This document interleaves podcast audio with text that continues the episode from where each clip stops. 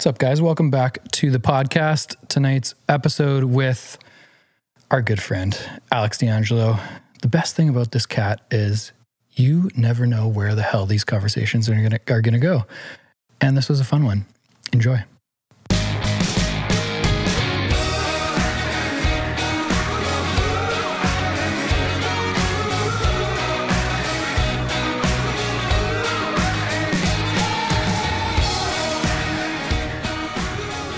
Talk to me about Oliver. We were both up there this summer. It's before we even started, we were talking about like being in your early 30s now and having a career that makes money and having some financial freedom. It's cool to now be able to do these like fun little exploring trips and you kind of I don't know. I don't know about you, but every single one that I go on and I had like three little short, I don't know, 4 to 6 night trips this year. I'm like so grateful and so excited about each one. And just like one of them was obviously a big winery one in uh Penticton in That's Naramata. a lot of wine, man. The, it's just like it's so cool to be able to appreciate how good that shit is now. Right? When when you're like 21 to 26 or whatever and you're just going out with your friends, wine wasn't really a consideration and if it was on the table, you're just drinking it to get hammered. But now like tonight we're we're uh, promoting one of our good friends at Scorched Earth Great winery and great people. in Kelowna. Love those people. Very nice 2016 Pinot Noir. I don't know what point I'm trying to make, but I'll tell you this though. it's cool to be able to like actually appreciate some really good quality stuff that is made in BC. Yeah. You know what I do think, which is kind of interesting? What? I wonder what would 22 year old Denny and Alex, who are sitting in my parents' basement drinking beer, think of this exact situation. They'd be like, why the hell are they on a podcast? And why are they sipping Pinot Noir? I wonder if they'd be proud or if they'd think we're assholes. I think if you said the word podcast, I would have no idea what you're talking about. Huh. Yeah. That was 10 years ago. And I don't think we were drinking beer. We were drinking Captain Cokes. Ugh. Was that your jam for a while? that was That's Denny's my jam, for Yeah. a while. Okay. So bad. Playing uh, Tiger Woods 2009 in your basement Oh my God. while you built a huge ass fire. Yeah, I used to build these rager fires in my parents' basements. Like we would have this thing so hot that you couldn't put more wood in it, right? Holy shit. I almost burnt down the house one time I was just going to ask you to tell the story about how you almost burned down your house. because the fire was so hot. I couldn't simply place a log like you would normally place it, right? You normally put like normal fire, you get a log, like you're not gonna burn your hand, you put it on there. But this fucking thing was melting glass. It was so hot. It was like pure embers. So I got like within like three feet of it and I tossed um, a log onto it and it hit the side thing and dropped the flue. So now the flue's shut and there's literally an inferno going, right? So right away I go into like pure flight or fight. So I'm just like, I'm gonna fight it. I got close I was like, flight. I was out of there, right? So I went upstairs and I just ran upstairs and I got uh, oven gloves and I ran back downstairs and I grabbed a golf club and started just fucking hammering on this flue trying to get it open. But I guess because there's so much heat below and the chimney was cooler because it wasn't an inferno, this is my understanding of the science behind it. It was almost like a vacuum in some way. Like, like because the heat, it wouldn't allow me to push it up. And I, this could have been because of panic, but apparently cold air, hot air, metal, I couldn't open it for some reason. I don't know the, the I don't know. I don't know what you Googled to find out if that is correct. But actually, I think, I think the guy at my golf club is, uh, he builds fireplaces. And I told him about this story. And he said, like, that was the reason why. And I was like, okay. So, anyways, go back. so back. once you start the fire, if you haven't opened the flue, it is extremely hard to open the flue when the hot air is on the bottom and the cold air is on the top. well, the thing is, like, the flue is like the, the chimney was warm because there was this inferno going. But I guess when this thing shut, the like you know how pressure works or like like how weather works, right? Right, pressure systems, right? So apparently that created like some sort of vacuum. So the basement is filling up in my parents' house really, really quickly with smoke, like frighteningly quickly, to be honest with you. I run back upstairs. To be honest, I wasn't scared. I felt really focused on what I need to do. Grabbed a fire extinguisher. You fuck, it sounds like I'm making this shit up. Grabbed a fire extinguisher, never shot one in my life, pulled the pin like a grenade, pointed at the thing, Oh no. expired like six years ago. So I go back upstairs, grab a second one, come back downstairs, don't waste any time, pull it, nothing. My parents had two fire, fire extinguishers from like the 90s, okay? And so now uh, the house is billowing smokes out of the windows, out of the stairs. And my dad comes downstairs wearing, I don't even know where he got it, but like a, like a face mask. And he grabbed the, the fire extinguisher from his car and we just, and we put out the fire. Uh, I, I don't really remember actually the next like couple hours, but I remember when everything settled, like there was like this much soot on every single thing in the basement. Like the DVDs are covered, the bar was covered, the pool table was covered. Every like you could like go to the window and go like this, and there'd be like a line, like a like a crevasse, you know? And yeah, I don't remember if I ended up cleaning it up or what happened, but it, it all ended up working out somehow. What was the first thing Rod said to you after the whole Honestly, thing? I, I don't know if he was had a couple, but he wasn't really that pissed. My mom was really upset because her mom, my grandmother, was there at the time, who wasn't very mobile, and she was it was pretty dodgy there. I think I don't know if she was trying to get up the stairs or trying to get back down the stairs to get something, but I don't know. I can't I, I can't remember. I just know that Grammy's immobility somehow created an issue during this whole thing, and like a bit of panic because like it, it was pretty because like from outside, it, like like like smoke was billowing out of the windows. It was what do you think was so important in the basement that Grammy had to go down to get it? I don't know. Okay, I, I'm not sure if she was coming down the stairs to get something as her room was in the basement, or if during this, I don't know, this situation, she was trying to escape up. Sorry, that's not funny, but maybe she was trying to escape up the stairs. That's fucked up to say, but like I just remember trying to either get her up or down the stairs. Yeah, it was it, like I, it could have so easily burned that house to the fucking ground, man. So easily. Good thing it didn't. yeah, man. that was so like my fascination with fire started really young in Nova Scotia. We'd have these bonfires and we'd have to start them. So we'd just pour gas and every every week we'd pour just a little bit more gas until like someone had a couple too much drinks and just just doused the thing, lit it, and just the flames just passed everyone. And I remember thinking, wow, you wouldn't want to do that inside. But here we are. that was crazy. Yeah. Could you imagine if I burnt down the whole family home? Jeez. It would have been a very different feel to that story that you just told. Totally, man. it's so funny how like little moments, if they go just a little bit differently, it's okay. You know, if it turns out okay, it's okay, right? Yeah. You were just visiting Grammy. I was just visiting Grammy. Grammy's in Halifax, Nova Scotia right now. She had a little health hiccup. And Man, somehow she pulled through. I don't know how. Her uh she's 84. She's not in good health. And uh yeah, I got a call. Like this is a woman who's been hard on her body. She smoked, she drank.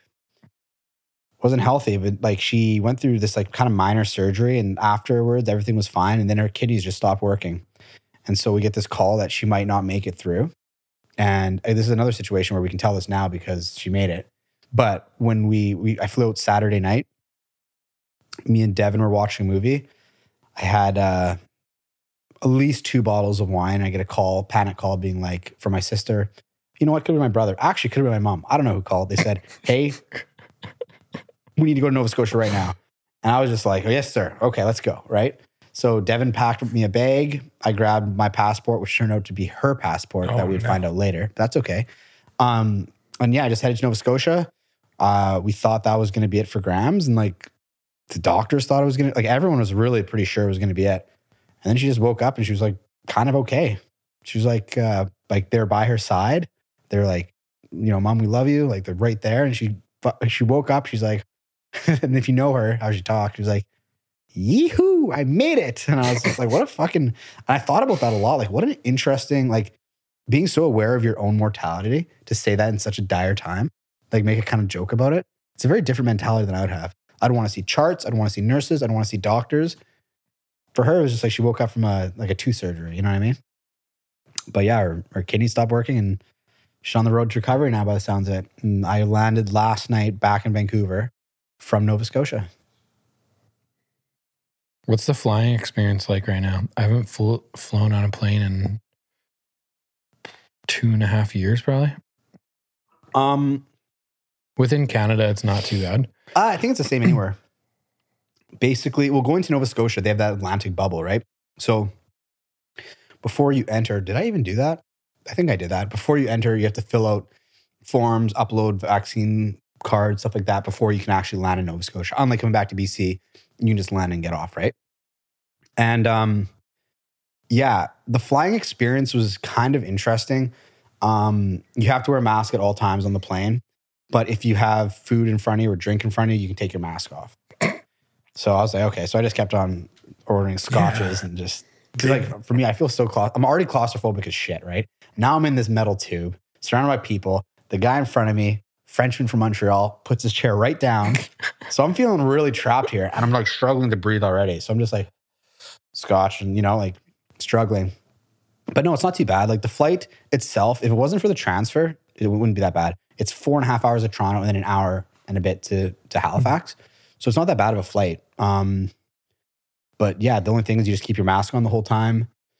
Um, what else is there? While you're thinking about what else there is, it, is there any reason for the mask on a plane thing? Like if if you can take it off and I don't you- know the if you're eating for 15 minutes and you take it off, how is that not the same as just breathing for I don't know. hours? I don't know if it's like a blanket thing that Transport Canada has for all things of travel. It's just they have to do something, so they just do it. I've I have no idea. They have to look like they're trying. Because my understanding is like when you're on a plane pre-COVID, right? People are more likely to get sick because I think the air is recycled, Yeah. obviously, because there's no Yeah. oxygen at 35,000 feet. So there are machines to recycle the air. P.S. Remember when I was on that plane that almost crashes because that machine broke. And then they have a backup that kicked in and that broke. And then the mass dropped. It was fucking dodgy, man. But there's a machine that recycles air and it keeps the cabin pressurized. And that thing is kind of, I guess, I don't know how that works with COVID. Like if it's extra recycling the air or if it's triple filtering the air, like Smirnoff, I have no idea. But uh, yeah, I just kept my little mask on and watched a couple movies and read my book. I wonder what percentage of people have been on a plane when the masks have dropped. Oh man, that must be so so scary.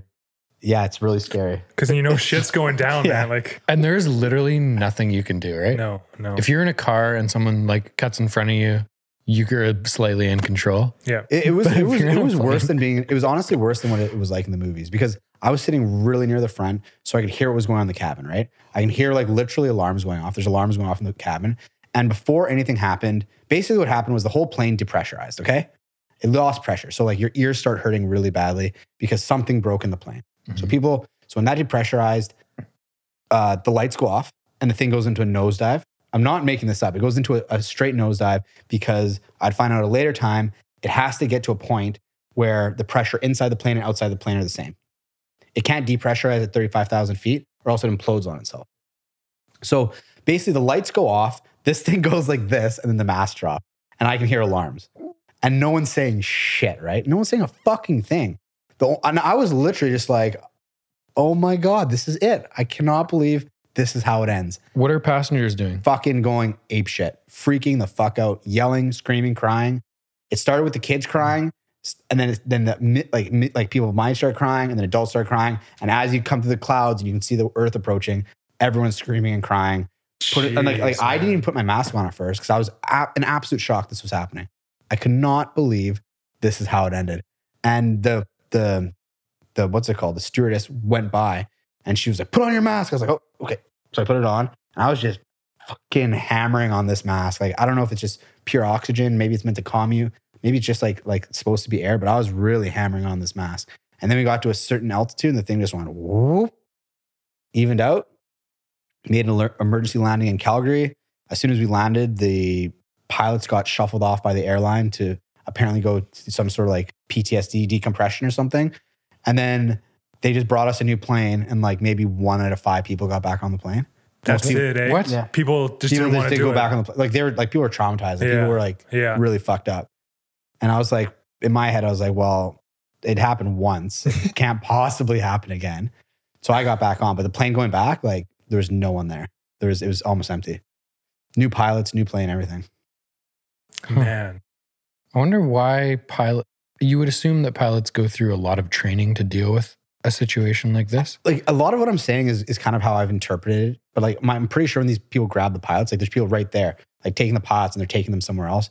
And it's my understanding that it's to to somehow like decompress them in some way from what just happened. They probably want to know exactly what's going on too. so right? my first thought would be like it's more them questioning yeah, I thought them to say what happened. Did you guys fuck up in some way? Did you no, press no, no, their I, own? I, no, I don't think so because Versus like if they let them do their own thing and go to the lounge and chill before their next flight, they have the opportunity to talk to each other and say, okay, you know, we fucked up, but let's stick to this. Let's say this is what actually happened. yeah. So right. that we don't get fired. you can't right. corroborate a story, right? If they pull you off right. well, they away. pull you well, right well, well, in this case, the the thing that keeps the cabin pressurized Mm. when we took off, apparently that that system stopped working. I just don't know how planes work. So I don't know if they have control backups- over things like that. Well, I'm, I'm, I'm assuming it's automated to keep the thing pressurized. And then the second one, that stopped working, and that's when shit really hit the fan. Yeah, it was it was really it was really really scary. I was I was pretty sure I was gonna die. Where I were you even- coming from? I was coming from Nova Scotia. To Vancouver. from okay. So so from Halifax? Montreal, Montreal oh, to Oh, Montreal. Vancouver. And it was like a full plane going, and then yeah, it was it was really scary. Like I was that was the moment in my life was I was pretty sure I was gonna die. Like I was like, this is probably it for me. And I wasn't even sad. I wasn't scared. I was really pissed off. I was like, I cannot fucking believe this is it. really? Yeah, eh? I could not believe it. I was in shock. That's interesting. I know it is interesting. It's like you have so much more shit that you want to do and get done, right? You're upset that it's going to get cut short. yeah, and like part of me was like, well, I just finished vacation, which is nice. I feel like shit physically because I've been eating and drinking for like a month. But I'm like, I'm like, man, this is really like, and I wasn't really that scared. I was just really angry. I was just like, I cannot believe this. Like, what a shitty way to die. It's actually not a terrible way to die because you're not It's going to feel anything. It's true. It would be quick, Just the terror on the way down. man. But coming through the clouds was so scary because and, and on it, and the plane actually makes a sound when it goes down that steep. It sounds like it does in the movies. It's like, like you can hear it. Hmm. it's scary, man. Anyways, I hope no one listening to this is afraid of flying. I would assume that's the pilots that make the plane go down, right? Yeah, I think so. Of course, yeah. So maybe Because they have to bring. I'm still pressure. thinking about why did they get pulled off so quickly? Maybe it's like, okay, what was your reaction time to this happening? Like, how did it all happen? And they just want to get more information to make sure they didn't fuck up so they can keep flying planes. Maybe, man. You know something I want. I don't think that's PTSD No. shit for them, man. you don't think so? Like, I would assume maybe not PTSD, but maybe some that- sort of like like like maybe not that extreme, but some sort of mental like decompression. Like, hey, hey, Peter, come in the office, have a tea, let's talk about what just happened. Because like I, I'm pretty sure like the best way to deal with like really really like traumatic situations is to like almost immediately mentally address it afterwards and have like some sort of process to like um, like immediately address it. Waiting a couple weeks is like not even close to as effective. You would assume that a lot of their training when they become a per- commercial airline pilot is dealing with potential issues that could happen, right? Like apparently flying a plane, I've never flown a plane. I've been in planes. Apparently flying a plane is not that hard. It's very computerized. now. Once you take press a button yeah, yeah, and you're just coasting. And if shit goes sideways, that's when you need to deal with it. totally. So I'd assume most of their training is that. Yeah, man. I, I don't like I can't be certain. Another thing I'm not certain about is like I think that the lights were on before the, it went like this, and I swear to God, and this could be like me like having a bad flashbulb memory, but I almost think that like when shit hit the fans, I think they shut off all the lights and the emergency lights went on, but I can't remember. Like, like the lights are on in your cabin, and then when it goes and the mask drop and you hear the shit, I think all the lights go off and all the the tracers down the middle go on, and like the emergency lights. And I found that interesting. Like, why would you want to be like mostly in the dark when this is happening? So passengers can't see other passengers freaking out. No, man, people were losing their shit. I was I was actually in an aisle by myself. I had no one like I had nothing. I was just like, oh fuck. Put on your mask. I was like, okay, man. Put it on. And everyone else to assist. And then I just waited. I wonder what the other three quarters of the people were doing in Calgary. Do you think they're still there? No, no, no. I, That's thi- I think honestly, I think people would have just went and got a hotel. yeah. People were really like Hotel really, fly home tomorrow. Yeah, or like do something. Or Like, try rent a car. Yeah. We've, I could just see Alex in like the whole announcement. There's like 120 people there. They're just still crying and freaking out. And some like stewardess or like person that works for the airline comes out. We're so sorry about what happened. There is another plane. It's going to be leaving in half an hour. You're all welcome to, you know, go this way. Otherwise, we'll pay for your hotel, whatever, whatever. And Alex like, yeah, I'll, yeah, I'll take a seat. I want to get home, man. I'm tired. Totally. I've been traveling all day. Yeah. And actually, on this last flight home, the one last night, holy shit, you might not want to fly with me, man. But it was a two hour delay because I we got on the plane, everything was fine, and the people refueling it, the, the, the I guess the fuel nozzle fell out, and they lost 700 kilograms of, of fuel What? all over the side of the plane, and we had to all everyone get off. They had to clean the whole airplane, like the whole. We had to, every, everyone get off, take everything out. Two hour delay, and we went to another like port to get a new plane out because apparently there's just fuel everywhere. I don't know if that's common. I don't know if that's rare. It can't be that rare, but apparently they lost. The pilot said like it was only 700 kilograms. Like that seems like a lot of fuel. I, How much- I'm trying how to much figure fuel- out why is it measured in kilograms? I don't Isn't know. that a solid material measurement? It's a weight. Weight kilograms. Yeah, But like water's it's density, right? So it's one to one for water. Like one liter of water weighs one kilogram. Well, But that's I don't know what fuel true. is. Yeah, it is. No, no, not not I everything thought- weighs the I same thought- as water though. No, no, you no. can have a liquid that can I'm be just heavier. saying, yeah, yeah. I thought I'm liquid is measured in in the states gallons, but here Yeah. liters. Yeah, it is. He- So- well, what's a kiloliter? A You would've just said a thousand liters. She would have said 700. It could have been 700 kiloliters because he said kilo something. He was French. Kilograms makes no sense. That's like what you measure solid material or like like baking soda. Well, maybe Like maybe powders. it's because oh fuck, we have no idea what we're talking about here. But maybe it's because when something's pressurized, like propane, for example, when it's pressurized, they measure Right, it right. differently, right? Because it's pressurized, right? You right? get 20 pounds of propane, right? Exactly. It's a liquid type, or gas. totally, right? Because it because when it's in the thing, they measure it in pounds. They don't Mm. measure it in but gas is a liquid. uh, is jet fuel. I don't fucking know. All right, on to the next one. boys. Jesus, I was I have no idea what we're talking about. Okay, there's a few things that I want to bring up, and I mean, knowing our relationship and the conversations that we have, there's gonna be a lot of tangents and a lot of random shit. Okay, One is real estate market okay. and what is going on with you right now in real estate. I'm my perspective is it is so hard to buy right now. It is back to 2016, back to like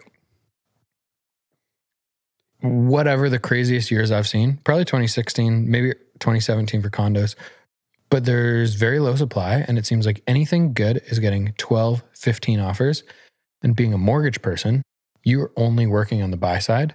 And if I just go by our team's stats in the last 30 days, it's so ridiculous. Lucas in August, I think, was one for 14 in writing offers for buyers. Wow. Wow, that is a lot of time. Dude, writing it- offers. So I wrote an offer today for a client in North Van, list price, which was comically low. So the agent, to me, the agent is f- like just fucking with people. Yeah. It's a mistake. Uh, That's what I think. But list the property at 1.999.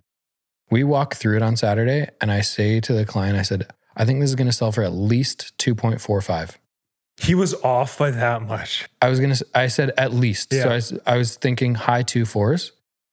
And today I got 15 offers. They wrote an offer, got 15 offers, sold 518,000 above. So sold 2518. sold half a mil, over half a million dollars. So okay. people put way too much uh, emphasis on the list price and like agents that market themselves as I just sold this as $300,000 over list price. Yeah. That just means you fucked up, man. Or yeah. like it means it's a stupid list price. Because out of 15 offers today, I'm going to guess maybe three had a chance. We wrote an offer that was like 350K over asking, and he didn't even call us back. That's wild. Fuck. So maybe two or three had a chance. But what's the point of wasting 12 other people and agents and buyers emotion and time? Anyway, what's your, what is, because really, So you're asking like what it looks like on my side? well, the market is fucking crazy, right? so, like, the spring was very busy. And from last, let's say, fall or uh, summer, probably saw like a 10% increase across the board, maybe more for single family. And just from like July to September 1st, we've now seen like another 5 to 10%, which is such a short period of time. But North Van, so this is this was in North Van. North Van is such a prime example of like looking with these people in the spring, these types of homes were like 2.1 and now this most recent one was 2.518. That's a tw- that's 20% increase, right? That's 400k. This is a pretty cool home backing onto a greenbelt. So let's say it would have sold more like two, three.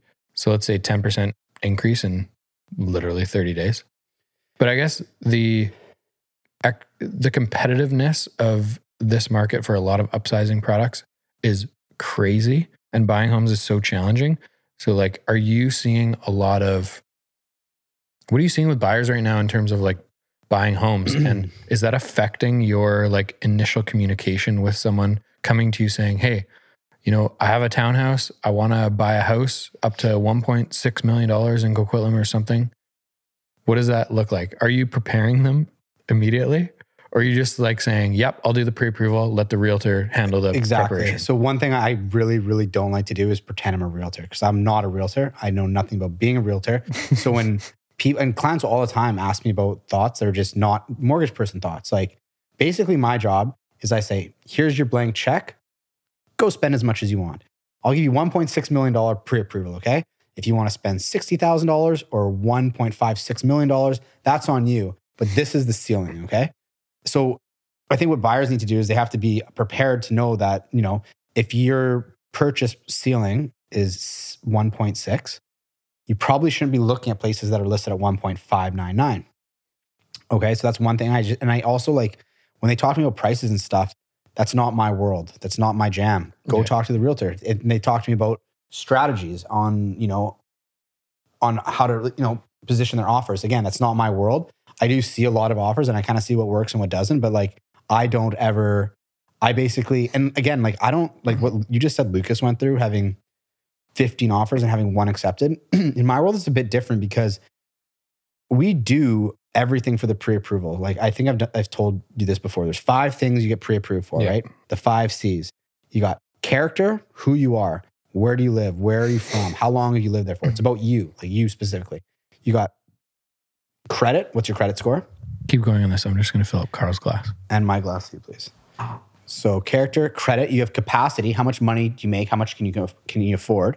You got capital. How much money do you have? Um, how, like savings.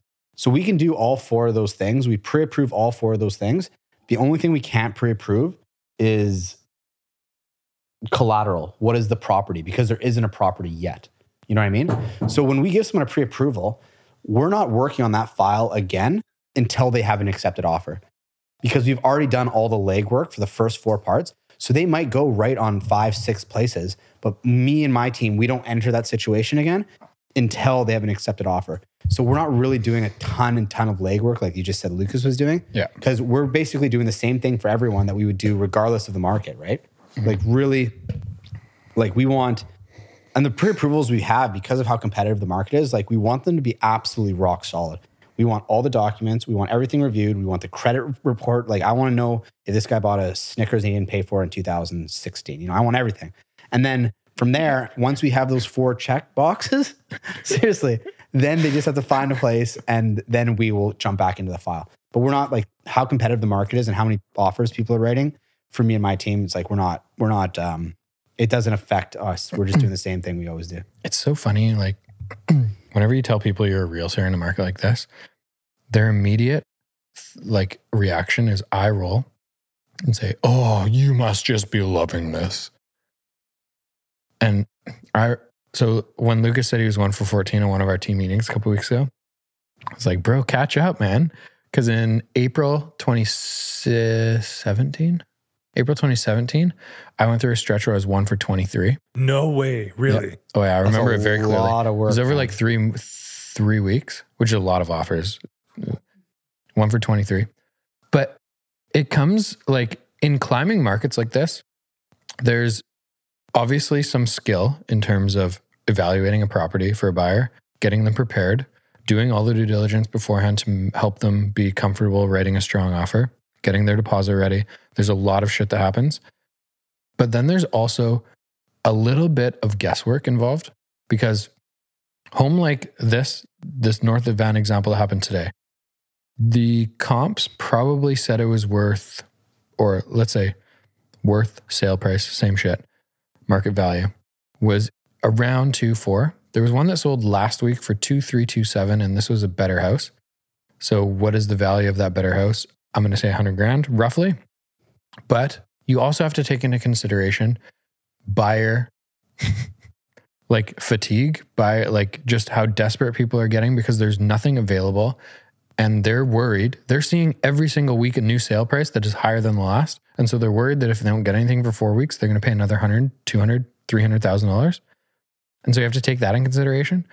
And so I thought value based on last week's sales or two weeks sales was probably two four, but guess was high two fours and it sold for 251. So there's like a little bit of guess. And I think that is obviously a lot of experience. But when people eye roll me and say, Oh, you must be loving this market.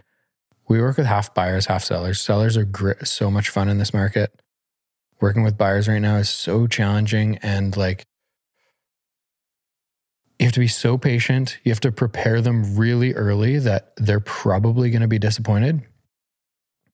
And there's a lot of work that gets zero money, right? Because if someone is writing a subject free offer, I, our team, takes so much responsibility of like, if this is accepted, they bought it.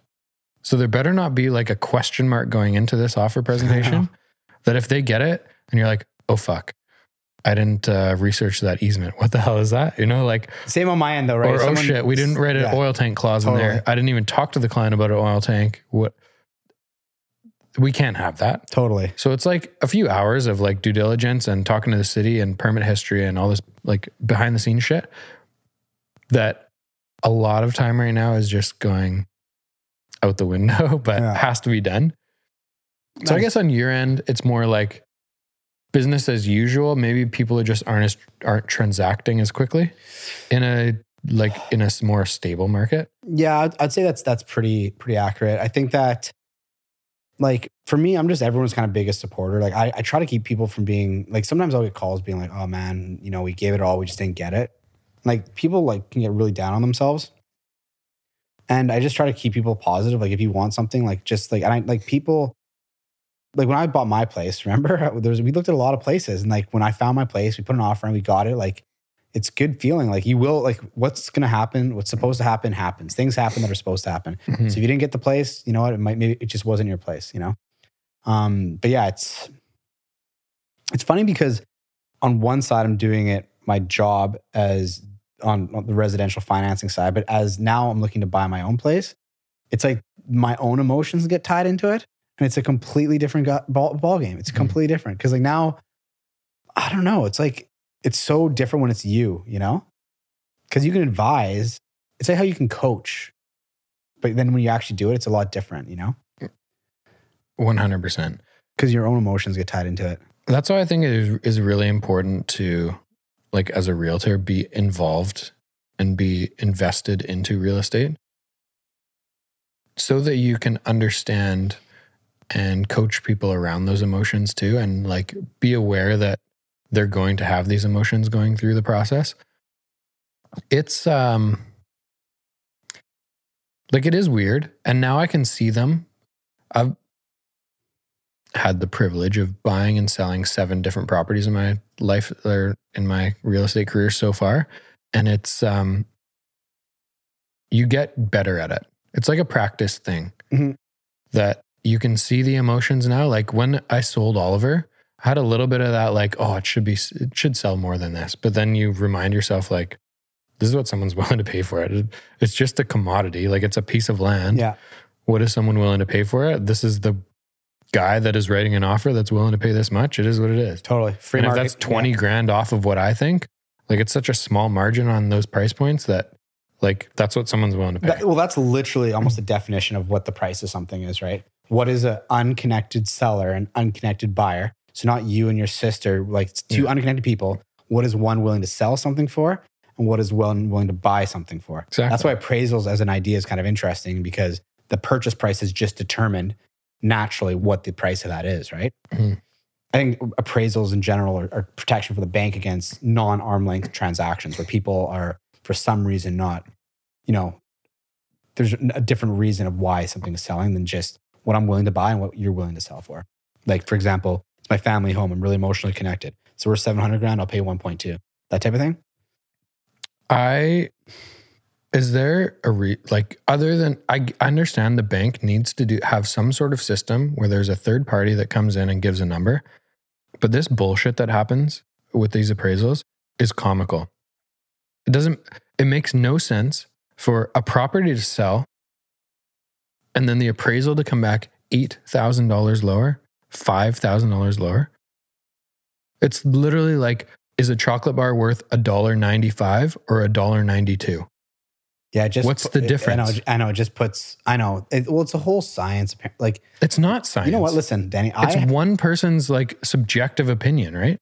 They're looking yeah. at comps and they're just being like, oh, but there's like there's like an algorithm to what they're doing. throw like, a like dart at the board. No, there's a system to how they do it. Like yeah, but it's the same bullshit as like um, BC assessment. that is right? very arbitrary. Yeah, but like It does, listen, has nothing to do with market value. What they're doing has nothing to do with market value. They're just plugging a few properties into a, in a, a fucking algorithm. why don't you sit down with an appraiser one time and talk to them? I'd love to I know I know some very very good ones. I know some shit ones, but I know some good ones. bring them on. I'll I'll connect you guys and you guys. I'd love to chat with them. I'd love to ask them what kind of bullshit is going on behind the scenes that they're all up to fucking garbage. I don't know if they're gonna be willing to just come on and just get shit on for. They don't need to get hours, shit on. I just want them to like. Un- I'm sure there's good and bad, like in any re- There are. in any There really industry. is. There's a lot of shit realtors out there. Greater Vancouver is well known for some shit realtors. There's a lot of really good ones too, and so dealing with the good ones is so smooth. Things go smoothly. Negoti- like communication, Communication is Yes. huge. Yeah. is done properly. Yeah. Things are said respectfully. Points are made. It's not just this Yeah. like trash of a property is bought for 1560, appraisal comes back at 1530. Come on. What like what's the point? You You're gotta, making you gotta ask the appraiser. you're making the, your consumer, you're making your client stress the fuck out because they now have to come up with an extra 30,000. menial amount of money, Yeah. less, 80% of that, right? Yeah. So $22,000 worth of a down payment for no reason other than some guy that walked through the property just made up a number. Right? Yeah. Guess what? Had 37 offers and it sold for 156. That's what the value is, bro. Well, that's what like that's what like that is what the value of something is. Honestly, I don't know. I'm not an appraisal. Appraisals appraisals in my life just simply make my life harder, but I do understand why they exist. But for me, they just make my life harder because it's just another step in the process of something that could go wrong. It's and, and also like sometimes in Vancouver, it's not too bad. Actually, in Vancouver, it's really good. But like when I do deals on Vancouver Island or in the Okanagan, like the turnaround time for appraisals, like I remember I had a deal that was closing in like three weeks and we could almost not do it because we couldn't get the appraisal in time. In three weeks. It's unbelievable because it's it's ridiculous how menial and unimportant this appraisal And the is. cost now too, like if we get in a rush appraisal on a detached house, is coming close to a thousand bucks now. Like it's really, really expensive, right? I vote that if appraisals need to keep happening in real estate because they are hilariously non important, appraisals should happen for everything across the board, everything. I should go into a brewery, order a beer. D- Stick with me here. Holy- Go into a brewery, order a beer. Beer costs eight fifty. I taste it. Hmm, this is kind of flat. Appraiser takes a sip. COVID friendly, of course. He's double vaccinated. I saw his passport. He decides that it is also kind of flat. I now only have to pay four dollars and fifty cents for this beer. yeah, Same with a Starbucks sandwich. Same with anything. You should start this. Start your own company. Just have a buddy appraisal, a guy that follows you around for everything. It's it's literally one person's like random opinion. I don't I don't understand how that is more important than the 65 people that just came through a property and the 15 of them that wrote offers. it to, to add to your point here, I've had files before where an appraisal will just come in low. And so we'll challenge the appraisal, being like, hey, buddy, we think this is low. And he'll be like, you know, usually it turns into a pissing battle for some reason. Like, just like, you know, I'm, I have all these designations. Fuck you. And I'm like, you're right, you do. Fuck me. And then we'll do just order another appraisal and it'll come in right where we need it to be. And then we'll, we'll use that one because like it's that, it is like that time kind of thing. So that's how, how ridiculous the whole thing is. Right? Yeah. I, like, You just order another one, waste 500 bucks. Oh, you got your number. Now it saves the client $25,000. Yeah. Okay. The, the thing, okay, I'll tell you what makes a good appraiser. Okay. you got to know what hill to die on. Like if something is really crazy and you can really back it up, die on that hill. Like the good appraisers I know, they know when to pick their battles. They know if something's really fucked up, they'll do it, but they also know when to not pick their battles. You know what I mean? Like they know when to cause issues and when not to cause issues. Think of it almost like as a home inspector, right? A home Mhm. inspector can probably, any house that's 20 years old, they can point out 20 things that are not right with the house. Now, do you want to make that so that it seemed like this house is absolutely inhabitable? Just normal things, right? It needs a new hot water tank. Uh, you know, the roof needs to be repaired in, you know, five years, that type of thing. Some home inspectors are like, here's the information. This is this is how it is. Some home inspectors will be like, holy shit, this is a fucking shithole. Don't buy this place, right? But like you got to pick what hill, like where are you to make a problem? And the appraisers, like to to your point again, the difference if someone appraiser like if a purchase price is 1.48 and they come back to me with an appraisal that's 1.45 over that $30,000 is that really what we're going to is that really like how much problems that causes with that small of a percentage of the overall purchase price I just don't see Have you ever had a conversation with one and be like, why are you smarter than all the Yeah. consumers in Greater Greater Vancouver? Why are you smart? Why are you able to pinpoint this number? Literally, no one can pinpoint a number, right? Like tonight. Great example. 15 offers in North Van. House is priced comically low. Might as well price it at a dollar. Like it, it's just a stupid number. 15 buyers offer to buy it. I guess high two fours, but I can't say it's going to sell for 2.478 647 cents like a, it's just a ridiculous number and then they are able to come up with this ridiculous number they're like nope not 2.518 2.493 like Yeah, i don't man. understand You got you got to talk to an appraiser. I don't want to tell you, man. I'm a mortgage broker. I don't know. Yeah, they cause issues. like it's you, not unfortunately it's not science real estate is not science. You got to this is where people are living. This is where people are raising families. There's a lot of emotion involved in real estate and the buyer gets to determine what it's worth. I don't understand. I i just don't get why is this a thing? Like if there's a situation where there's 15 offers guess what? The buyers are determining what the property is worth. Which is which makes total sense. Makes total sense. It's like if you had an orange and no one was buying oranges for a dollar, you drop them to 90 cents and people start buying oranges for 90 cents, the purchase price of that orange is probably 90 cents because they could buy a banana for this price. That's how prices kind of work. What is a consumer willing to pay for it but no one in, is in comparison to something else? No one is going in to the orange, the individual orange, and saying, "Oh, Denny, you paid ninety cents for this orange. Let me, let me just have a look at it. It's Not as juicy as most oranges. Has a has a whitish shell instead of an orange shell. This should only be worth forty five cents. well, I think it's because of the prices, right? We're not talking about a dollar orange, we're talking about 1.5 million. It's the logic, though. I understand. Dude, I will I will send you name of three appraisals. I'll, I know who you should have. And you have them on your show. I'll talk to all three. Yeah. I'd lo- honestly, it might be a fun conversation. Oh, it's gonna be something. I don't want to be here. you don't even want to be here. I do not even want. I don't want to be within ten miles of here. what is your relationship like with appraisers? Do you get? You don't get to choose them, right? Depends on the lender. Um, Some lenders have blind appraisal, pro- like blind appraisals, blind blind appraisals, where I just basically have to throw the file into a hat, Mm. and whoever picks it up picks it up. And then some lenders will have a list of approved appraisers, where it's like we'll use Bob, Dylan, and George, and I'll say, okay, well, I like George for this one. Then I get to choose them. And then some lenders will have just pick your, just get me an appraisal. So your relationship with appraisers is important for some lenders.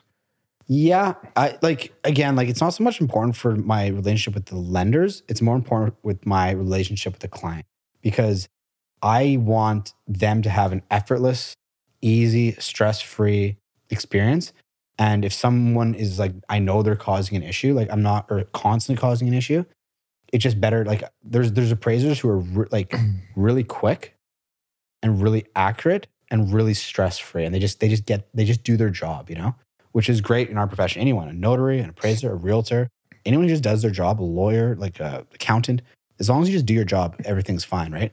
But it's when people like I kept I said before, like pick your hill to die on. Like if you're making big deals, like out of stupid things, like you're probably you're just gonna cause problems for everyone, right? Um, and again, like it doesn't really protect anyone. It just causes an issue to have like a like a like a, a, a like. Don't get me wrong. If someone's paying the lenders need to be pr- protected, right? Like if someone has an offer for two point five million dollars Yeah, for my apartment in Burnaby, But the amount, I get it. You know, like, there has to be like a th- whatever, 3% leeway. If this appraisal comes back within 3%, whatever, n- like, small mar- amount Yeah. of margin, it's it's accepted, right? yeah, Versus like, oh, came back 10 grand short. You now owe us $7,000 on your I know down and that- payment. and it's so, so your down payment is now going from $420,000 to 427. I know, but that can screw What someone. is right? the fucking point that can that? literally screw someone though sometimes, especially with insured mortgages where the ratios are black and white because of they need CMHC insurance. Like that difference of zero point, like we do files at the ratios at you know let's say the limits are forty four percent. We do files where it's forty three point nine percent, and that little change, that could like that could literally ruin a file. That that's seven thousand dollars. That's why I'm saying it shouldn't be. It shouldn't be that way. Well, man, you got to talk to some appraisers, my friend. I'd like to. I think it brings up a good point that you kind of made that our job as professionals, whether you're a mortgage broker, whether you're a realtor, is if you're a mortgage broker, you get a shit appraisal back that is one of these scenarios that is $10,000 short. The first step should never ever be call the client and tell them there is a low appraisal because they freak the fuck out, right? Call the realtor, say, hey, let's try to figure this out, support this price with some comps. Let's send it to them or let's get a new appraisal, but let's not tell the client immediately because it never works out good. And then it always, even if it has nothing to do with you as a mortgage broker, it always looks bad on you. It looks bad on the realtor. It looks bad on everyone for doing their job correctly, right? Yeah, the, Do you think they understand that? they have to? They have to. I don't think they, No, they give have a to. fuck about it. How can you do that for a living and not know the consequence of what you're doing? That'd No. be like a judge being on, on judge and jury and The appraisers? for to death and not realizing what's going to happen. Like, yeah, you have to know what your consequence of what you're doing is. I don't know, man. Like, and another tip for a realtor if you have listings and appraisers call you to go walk through your listings, you need to be there 100% of the time to educate them on what that property should sell for. If you just give them keys or set up a lockbox for them to walk through, they don't understand the scenario that maybe that listing went through, that you had 68 showings, that you had 12 people offer on it. They just walk through and they say, huh, this is higher than the last sale. Must be a problem, right? I don't know if you know that. Do you know that Uh, from the mortgage side? Like, so you, like, most of the time, we're at appraisals and we're telling the appraiser, oh, this is a really busy one. We had whatever, 35 people come through this weekend. Market's on fire. Like, it seems like every week there's a new high sale. And we had uh, 11 offers. Who's really close, but it sold for 1.379, whatever. And they write that shit down, right? Versus just walking into a dark house that has all the blinds closed and lights off and everything. And they don't really necessarily know that there is literally nothing to buy. And buyers are very crazy about upsizing right now. And anything that comes on the market is getting a ton of attention and usually setting a new record. And that's going to continue for the next few months, probably towards Christmas. They don't know that. I think they have to know that. They don't. No, they have Dude, to. They don't. No, they have to. I don't. Consumers don't know it. How can you do something every day of your life and not know what the hell you're doing? Okay, so I'll challenge you right there with saying there's 15,000 realtors in Greater Vancouver. I would say that if you asked all 15,000 realtors for a accurate market assessment of what is currently going on and what the next 3 months are going to look like, maybe a thousand could give you an, a, a correct response. I would agree with that. So if you think people that are not realtors, that are not selling, that are not showing properties can give you a more accurate response, I don't know. I'm sure there's a handful of great appraisers that do There- their job really, really, really well, ones, that understand that this Greater Vancouver market is a beast unlike anything else. Very few are like this, and it changes so quickly. Like this spring was busy and I'd say like really, really slow incline in prices. July, August, very low inventory. September is like this, man. It's every single week, it, there's a new home that comes on the market, and all people are saying is like, I need to get that one because I lost the last seven. So what is the last sale price? 2.3. Okay, I'll pay 2.4. I know. And think about that. It's a hundred thousand dollars difference. I know it's weird. It sucks. It's it's very strange. It's a very they're weird conversations to have with buyers and you have to be so fragile and careful about how you word things, but the reality is if you want to buy a home, unfortunately this is the scenario that we're in right now. Yeah.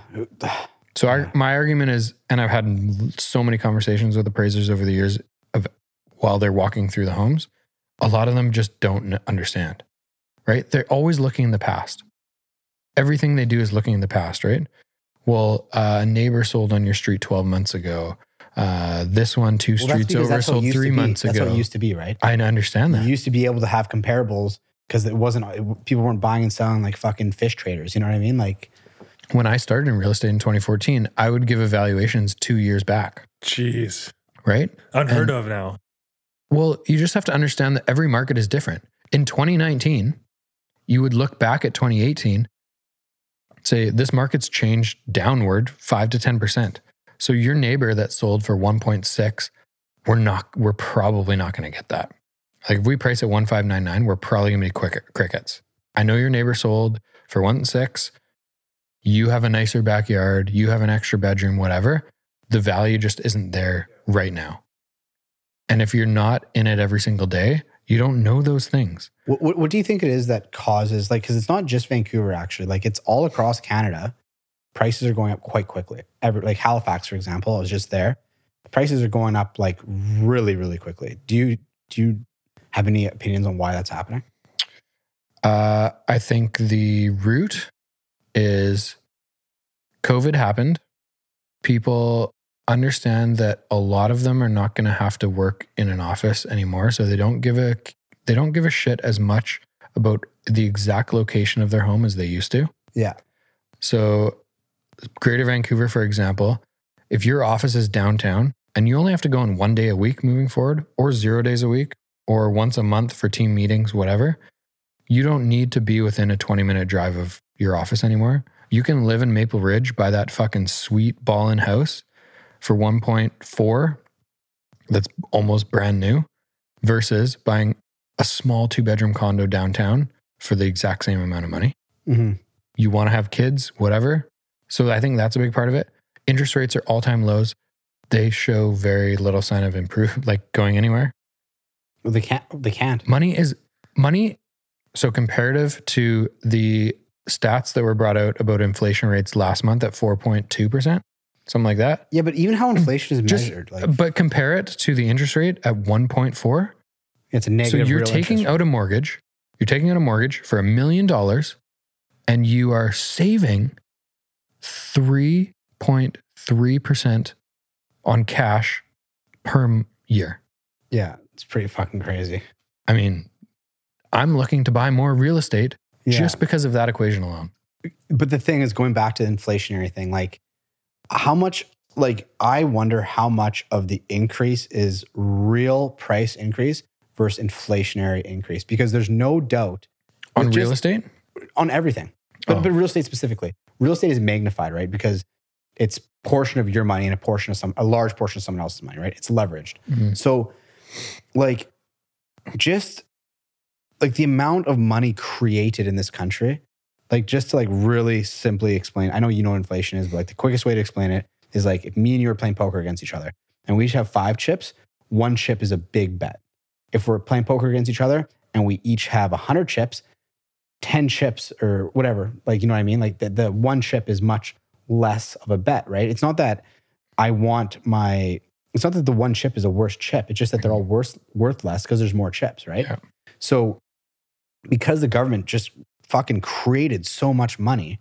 Like there's no doubt inflationary is coming. Like, inflation is coming. Like people are going to be paying $12 for a big mac in the next 10 years. It's going to happen. It's, i'm not making this up. It's going to happen. It's coming man. So with real estate is it the difference? Is it like the difference in like supply and demand which normally determines prices or is it the fact that there's so much more of what we use? Like let's say we, we use fucking goats to buy real estate okay would would it have gone up 20 would it have gone from 5 to 6 goats or dollars because they're weakening so quickly is that why the prices are increasing so quickly I think it's an aspect. And I think there's a lot of factors that are improving prices of real estate in Greater Vancouver. One, interest rates. Two, COVID. Three, the government gave it a, a hilariously big amount of money in the last 18 so months. they gave it out they just And- created it right that's the problem you can give it out if you have it if money if you have the money Totally. you can give it out but we didn't have it so we just made it Yeah. right And they, in a lot of their policies that these people were talking about, we did a podcast on this the other day. A lot of it is putting more money into real estate, like giving first time buyers money, opening new savings accounts for first time buyers to, to um, buy first places, uh, new. What is another one? There's so like there was so many that all the response was from what they're doing is more money into real estate. okay but also the response is like you know who has the okay because of the gut like look at the stress test for example okay? Oh, reducing uh, CMHC premiums, like literally everything that is going to help people buy more real estate, which guess what? Increases demand, which guess what? Increases prices of real estate. Yeah, I just I, I don't get like, and I'll be the first one to shit on the government because I think they're a bunch of fucking idiots. But like everything that they've done in the last four years has simply made it harder for first time home buyers. Do you know who's the, the hardest to buy right now? It's first time home buyers. I know. To qualify, if you're by yourself, you don't have a partner. Oh, Let's say you make 60 grand a year. another policy, reduce stress test, which guess what? Increases real estate prices. Well, like the thing is, like you just increasing the stress test, you make it harder and harder to qualify. no, decrease. Yeah. Well, you, test. when was the last time they fucking did that? They're they're talking about it in these policies, right? Oh, it's okay. like trying to get people to vote for you. You're just trying to speak to an individual. They- they- Alex, they just raised it though. you make X amount of money. You want to buy a house for this much money. We're going to help you now reduce all your costs to buy this house, and you're going to get to buy a little bit more and get in the house you like, right? So the individual is like, oh, that sounds good. But they don't understand that over the next few years, all of these individuals that are now able to pay a little bit more are now increasing the price of housing. Yeah, I, I swear to God, like I know that they, they must have donkeys working there. Like they must. Like I don't understand how you can have that many people working on something and like the pol like the policies that they come up with are just ter- remember the CMHC like split equity program? We'll help you buy a house, but we'll own a portion of your house. So, So as the liberals, the st- liberals are still pushing that. That I've never seen one client take that. When you explain what the policy is, when The you explain liberals what are it still does, pushing it, man. when you explain what that is to a person, they're like, "Well, what the hell? Why would anyone ever do that?" And I'm like, "No one ever does that. No one has ever done that. It's the worst. It's the only way I can possibly see it being making sense is if you need five percent down payment and you have two and a half percent, and they're going to equity match to get you to the five percent. That's the only way I see it. But if you have that five percent, why would you want the government owning a portion of your house that's increasing in price? Because ten percent of five hundred grand is fifty five. Ten percent of five hundred grand is fifty thousand. When that place is worth a million, now you owe the government a hundred thousand. That's their money. Like, no, man. It's like, I would so much rather just buy a cheaper place that I can do by myself and then in five years reassess, right? I think the solution, honestly, is just jacking up supply. Like, just build higher. It's the only That's the only solution. Yeah. And everyone, right? Like all these leaders are saying, we need to, uh, whatever. Our plan is to build 1.5 million new homes across Canada in the next five years.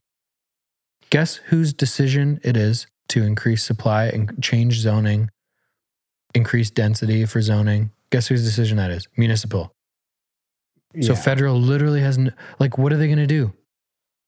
They have to incentivize municipalities, cities to change zoning, to increase density, to do all these things. But it's not like they can just be like, okay, uh, now any single family in Vancouver, you can now make a quadplex out of whatever. yeah. They can't do that. It's a municipality. So, Yeah. like a bunch of the shit that they're promising, they have no control over. I'm not even going to pretend to act. It's like me saying, like I listen to Alex, you have a gas car. You can now pay 85 cents a liter. Unfortunately, Petro Canada is not going to give a fuck about me telling you you get to pay 85 cents. Yeah. They're going to say, no, sir, it's a dollar 79. I know. I, I, I don't even watch the, the, I don't even watch the debates because, like, they just, you can, I can literally say like, I'll make the sky purple tomorrow. And everyone's like, yeah, purple sky. But like, they never do anything they say they're going to do. Yeah. And then it happens, fool me once, shame on you, right? But fool me like 30 times. It's been going on since like the 50s, man. Like people have like, they just promise these things. And then as soon as they're in power, they just go, JK, like, what the hell? And everyone's like, ah, they got us this time. Even just like the contradiction of, again, this is another thing that is going to increase the value of housing in major cities like Vancouver and Toronto. Trudeau is like big into immigrants, right? He, what did he say? I- 1.2 immigrants. He wants to bring over 1.2 people in the next three years or something like that. So it was like 400,000 a year. And then he also says foreign buyers cannot buy property in Canada anymore. So where are these 1.2 million people going to live? They're going to be renting, right? So what is that going to do to the rent rental prices? Well, isn't it on a rent freeze right now? Skyrocket. It's over.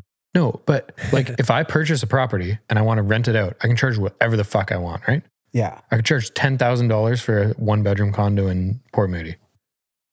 If there are now a 1.2 million more people that need to rent, I'm going to get way more rent for that condo than I would have if those people were able to buy houses, right? Well, hold on, hold on. Let me. let Which stop you for a makes- And when rent goes way up, let's say an average one bedroom condo in Port Moody right now rents for like 1800. If that goes to 2500, yeah, 2800, guess what that does to the value of the home? price skyrockets. Yeah. But wait, wait, hold on for a second. You said if Trudeau's bringing people to Canada, wouldn't that be that they're not? Wouldn't they be?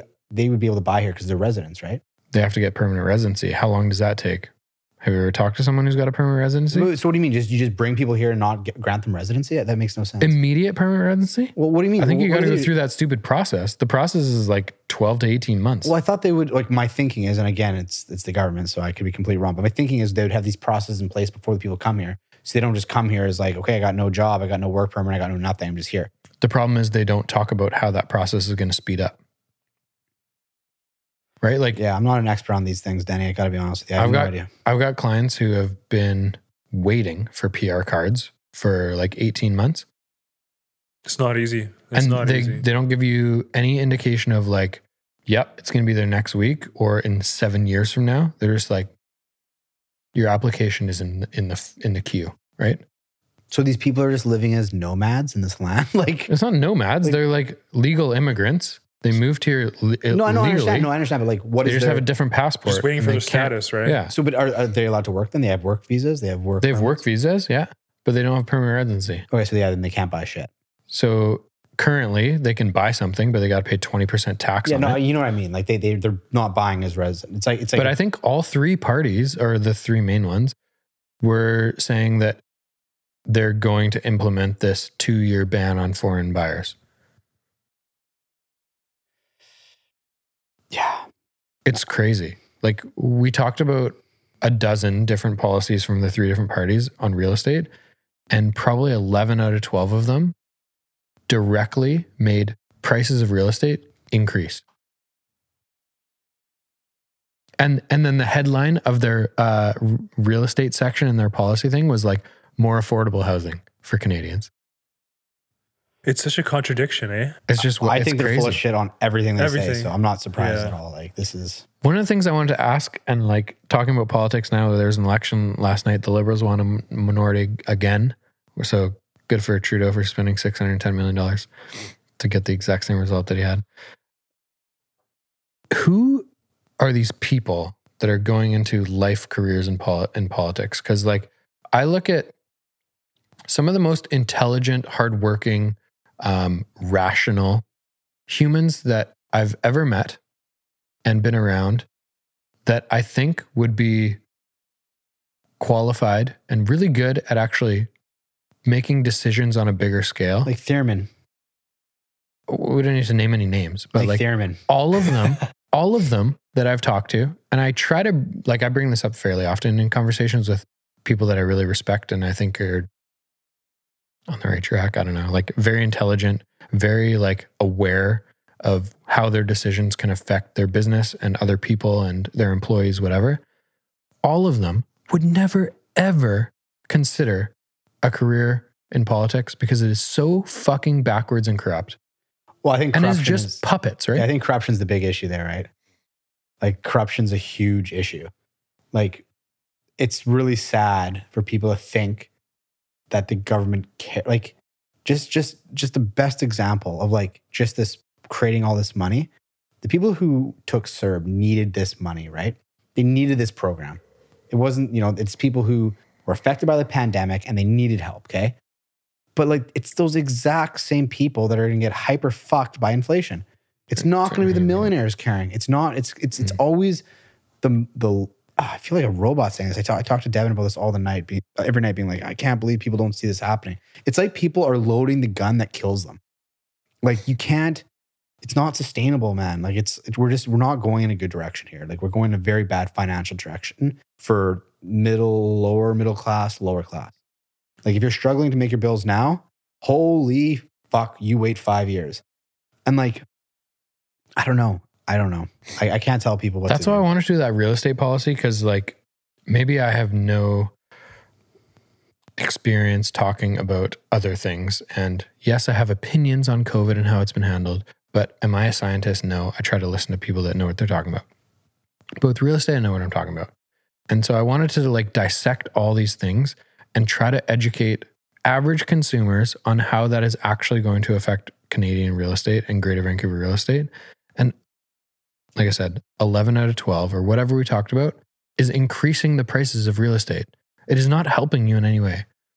Think of it like you're a first time buyer.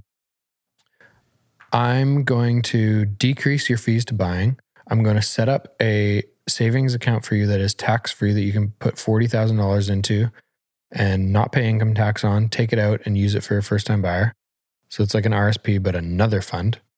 That's what they're Oh talking shit! I thought you were just discussing the first time home buyers RSP plan. No, they're talking about another first time homebuyer tax free account. So now you have the RSP, you have a tax free savings account, and you have another account. This is what the liberals are talking about. So maybe it comes in. Another account that you can put up to $40,000 of income into, not pay tax on it, and use that towards your first, uh, buying your first home. What is that doing? All it's doing is making more people capable of buying homes, which is a good thing. But when more people are capable of buying homes, the r- real estate value goes up. Wait, wait, hold on a second. I got a question about this. So this third account thing Yes. is it the exact same as the RSP? Basically, Think of it like a tax free savings account, just a double up on a tax free savings account. so why the hell? Well, tax you can throw like eighty grand in a tax free savings. I know. So that was one of my points was people that are maxing out their TFSAs and now able to put another $40,000 into this account Yeah, are not having problems no, for no, buying no real shit. estate. What the hell? This is not It's helping like a tax free savings account. It's like ten thousand dollars. Like I'm pretty sure, like at this point, like I haven't been in investment bank. Like I want to say it's like 70-ish yeah, you put Right now? seventy thousand because it goes up 5500 a year, I think, right? Yeah, 65 it's- right now, I think. Somewhere around 65 because of there, right yeah. now? inflation. They keep changing it. Yeah. But let's let's just say hypothetically it's seventy grand.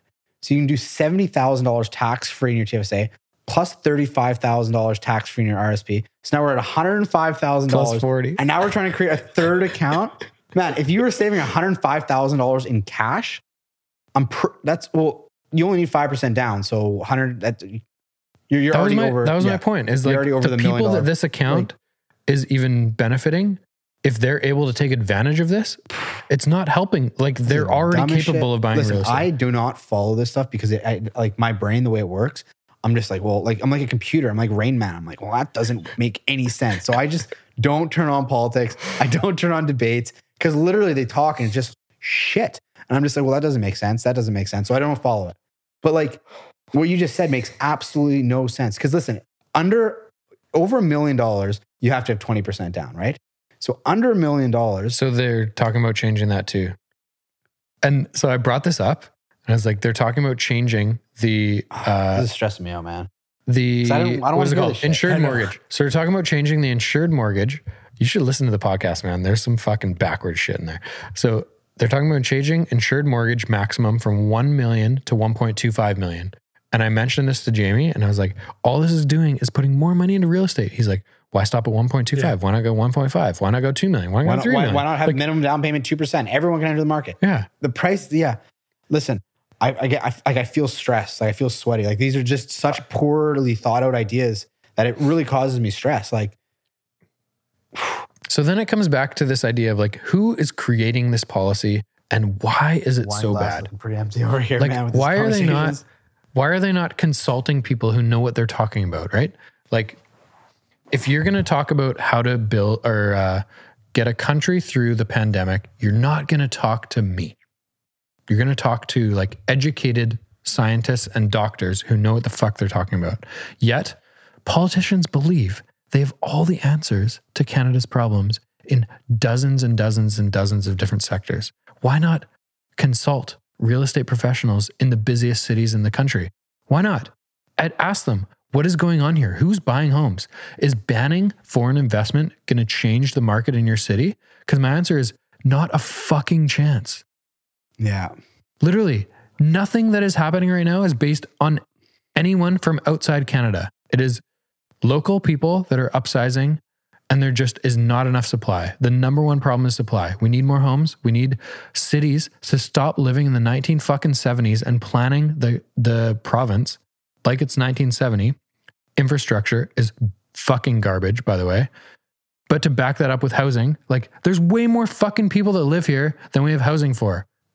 Figure it out. Why is this a problem? I don't understand. Why does it take three, no, 18 months to two and a half years to get a goddamn building permit? In that time, to get a Preach, building permit, man. Yeah, t- totally. there's been another 250,000 people that have moved here. I know. It's it's like, see, Carl, I gotta be honest with you, man. Like, I really do. Don't, I, I honestly, it's so stupid that I try not to think about it because if I think about it logically, it like again, it gives me a it gives me a headache trying to understand what they're thinking, man. I'm, I'm with you there. Like everyone tells me to vote every year, but it's just like, just this buffoonery, man. Like everything is so general. There's no specifics. There's no actual solutions. And we talked about it. No one is held accountable. You can say whatever you want, get elected, and then you don't have to do any of it. But then it brings me back to this problem of like, why are morons in politics? Why is why is politics run by morons? Why is all this bullshit policy coming out? Is it that it is so corrupt that intelligent, rational human beings just can would never survive or want to be in it? Or is it that just no one rational would want to ever like be a politician? What's the incentive for like a really strong business person to be like to give up their business that they're running where they're making 10x of what they would in politics to be a politician what is the incentive to just be like followed around white rock and yelled at and have like cans of pop thrown at you like why would anyone want to do that why would any like intelligent person that wants to have a really wants to be in a position where they can actually help people and grow, which I think a lot of business owners like get into business for. They like find a need, build a product, and like it helps a lot of people. Yes, a lot of people want to make a lot of money, but I think a lot of businesses are started out of like need and helping. Why would any of those people want to be a politician? Like it just it seems like the worst fucking job of all time. And then we just have morons in it, which makes it worse. And then we have these morons making moron policies. like it's just a downward spiraling in- industry. Like it's shocking. It seems like every fucking year that I pay attention more, it gets worse and worse Yeah. and worse. Yeah, I agree. You're not, dude, you're not wrong. I man. so like I really wanted to bring this up, and I'm glad we're talking Like, about politics, so I can like bring it up. the fact that Donald Trump was I the know, president yeah. of the United States of America, Yeah. it kind of really like hits home a little bit on like, wow, like who who's voting? Like what's going on? Like the guy who hosted The Apprentice became the president of the United States. Yeah. Just the people voting, right? How much do they really know what's going on? So on the Donald Trump thing, though, I have a point of like, whenever you listen to a politician, most of the time, Donald Trump was a little different. Like he actually had organic thoughts that formed in his brain that he would say in the moment. So he was kind of unique that way. Yes, he's an idiot and he does some fucked up shit, but at the same time, he was refreshing for a lot of the country, which is probably why he got voted in, in that he actually spoke like a human being. Yeah. Where most of these morons, and listening to O'Toole last night, I've never met him. I'd kind of like to have him on the podcast. It'd be an interesting conversation. Oh, But, man, like- I don't want to be within 10 miles of that one. I either. just don't understand why it's just so filtered and boring And how could anyone listen to that? Whatever he said last night, you know, thank you so much for all the conservatives that came out and voted. We're really making a difference in this country. I'm thinking in my head, dude, you fucking just lost, man. Just say, hey, you know, it's fucking sucks. I, you know, we would have liked to win. We had a lot of good ideas that we think could help this country. Um, we'd like to keep going. And when Trudeau is, you know, he's proven to be a fucking idiot. When he calls another election in three months, six months, whatever, he's going to tr- keep trying to get this ma- majority. You vote for me and something different is going to happen versus just all the bullshit, man. I just can't stand it. I can't stand the filteredness. I would like someone to speak to Canadians like they're an actual human being versus this like theatrical bullshit that is put on. What do you think of Jagmeet? Although I Uh, disagree with his politics, I do feel like he's the most unfiltered, to be honest with you. I think he's hypo- hypocritical and his advertisements on TV make me want to throw shit at my TV. And I like my TV. And he's a, he's he's forcing me to throw shit at my TV, so I don't like him because I like my TV. Okay, but what can you like expand a little bit? Yes, I can. So when he's walking through a park and the message is like it's just comical how bad this fucking shit Again, is. I don't So- follow this, so you gotta like like for me, this is new. I paid right? more attention to this election than I have for any other election, maybe other than the Biden and Trump thing that was last year or whatever, because that was pure entertaining. Their debates were unbelievable. Trump is just a he he's know, he's like a he's a movie crazy. star, right? He's, Shit he's an entertainer. Yeah, yeah. Watching the They're trying to tell him to shut up. He's not shutting up. He's like- like, sir, sir. He's like, no, not stopping. what the fuck? the guy running saying, don't totally, stop, stop. The guy running that debate was like, "Mr. President, Mr. President, uh, it's uh, Mr. Biden's uh, two minutes here. You must uh, be quiet. We agreed to the rules in the backstage there, Mr. President." Mm. And he Trump's just like, "Yeah, but he's lying." and he's like, "I know, but you have to give him his two minutes, and then you can rebuttal." Yes, but he's lying. and these are the leaders gold. of the free oh. world, man. Honestly, So this, back- this what so scares back me to NDP. This NDP scares me. I can't have kids in this world. How can you have, bring kids into a world where this is happening? What, what you just described is happening as the leader of the free world. No, no, he's lying. He's a liar. No, he's lying. He's a liar. Like, and then the Americans are standing there like, yeah, hell yeah. And these are the people who lead the world, man. Biden can't form sentences, and mm-hmm. he's the It's president bad. of the most powerful country in the world. Guys, honestly, man, I came here. This stresses me out, man. This is good shit, though. I know, but it's just, it's like, it's so, it makes me feel so hopeless. It makes me feel sad. Like, I think it's important for for I think you're an intelligent human being that works very hard and most of the time that was more of a dig at you. But you care so much about the people that you work with and I love that. I care about people. Exactly. And I think th- these are good messages from people who I think I'm pretty rational in most things uh, outside of the NFL. pretty emotional about the Seahawks. Outside of the NFL, I'm pretty rational and I feel like I have a good pulse on what is what should help and what should not help. And the shit that is happening right now is so fucking backwards. This shit that they're talking about, the commercials, this is so bullshit, man. Like Jagmeet's whole message, the whole thing was I'm Robin Hood, right? How backwards is that even to just call yourself Robin Hood? But he's calling himself Robin Hood. I'm going to tax rich people. I'm going to give it to all you fuckers in the park. Like he's walking through the park and there's just a bunch of white people everywhere. I don't know if it's like some crazy racial thing. He's like, I'm brown, so I have to appeal to the white people. I don't, I don't know, but it's so fucked. It's crazy, I've right? never but seen he's this. he's walking through the park and he's saying, I'm going to tax the rich people and give it to you. You're just going to give people money. So, so his, That's his that was his message. but it wasn't his plan to like basically tax billionaires, is my understanding. he doesn't define that. He just says, I want the rich people to pay more taxes and I want to give it to people, give it to other people. Well, that's, that is kind of like what socialism is, though. 100%. That's why it's very scary, I think. Well, Isn't that communism? no, no, no. Communism is like one step more extreme. That's when like But the, it's pretty fucking extreme, the shit that they talk about. Yeah, well, the thing is, like, with like, like, ah, fuck, I hate getting technical with these. Like, I hate trying to explain these things to people. But the reason I'm gonna, I'm gonna give you a lesson of why you don't tax billionaires.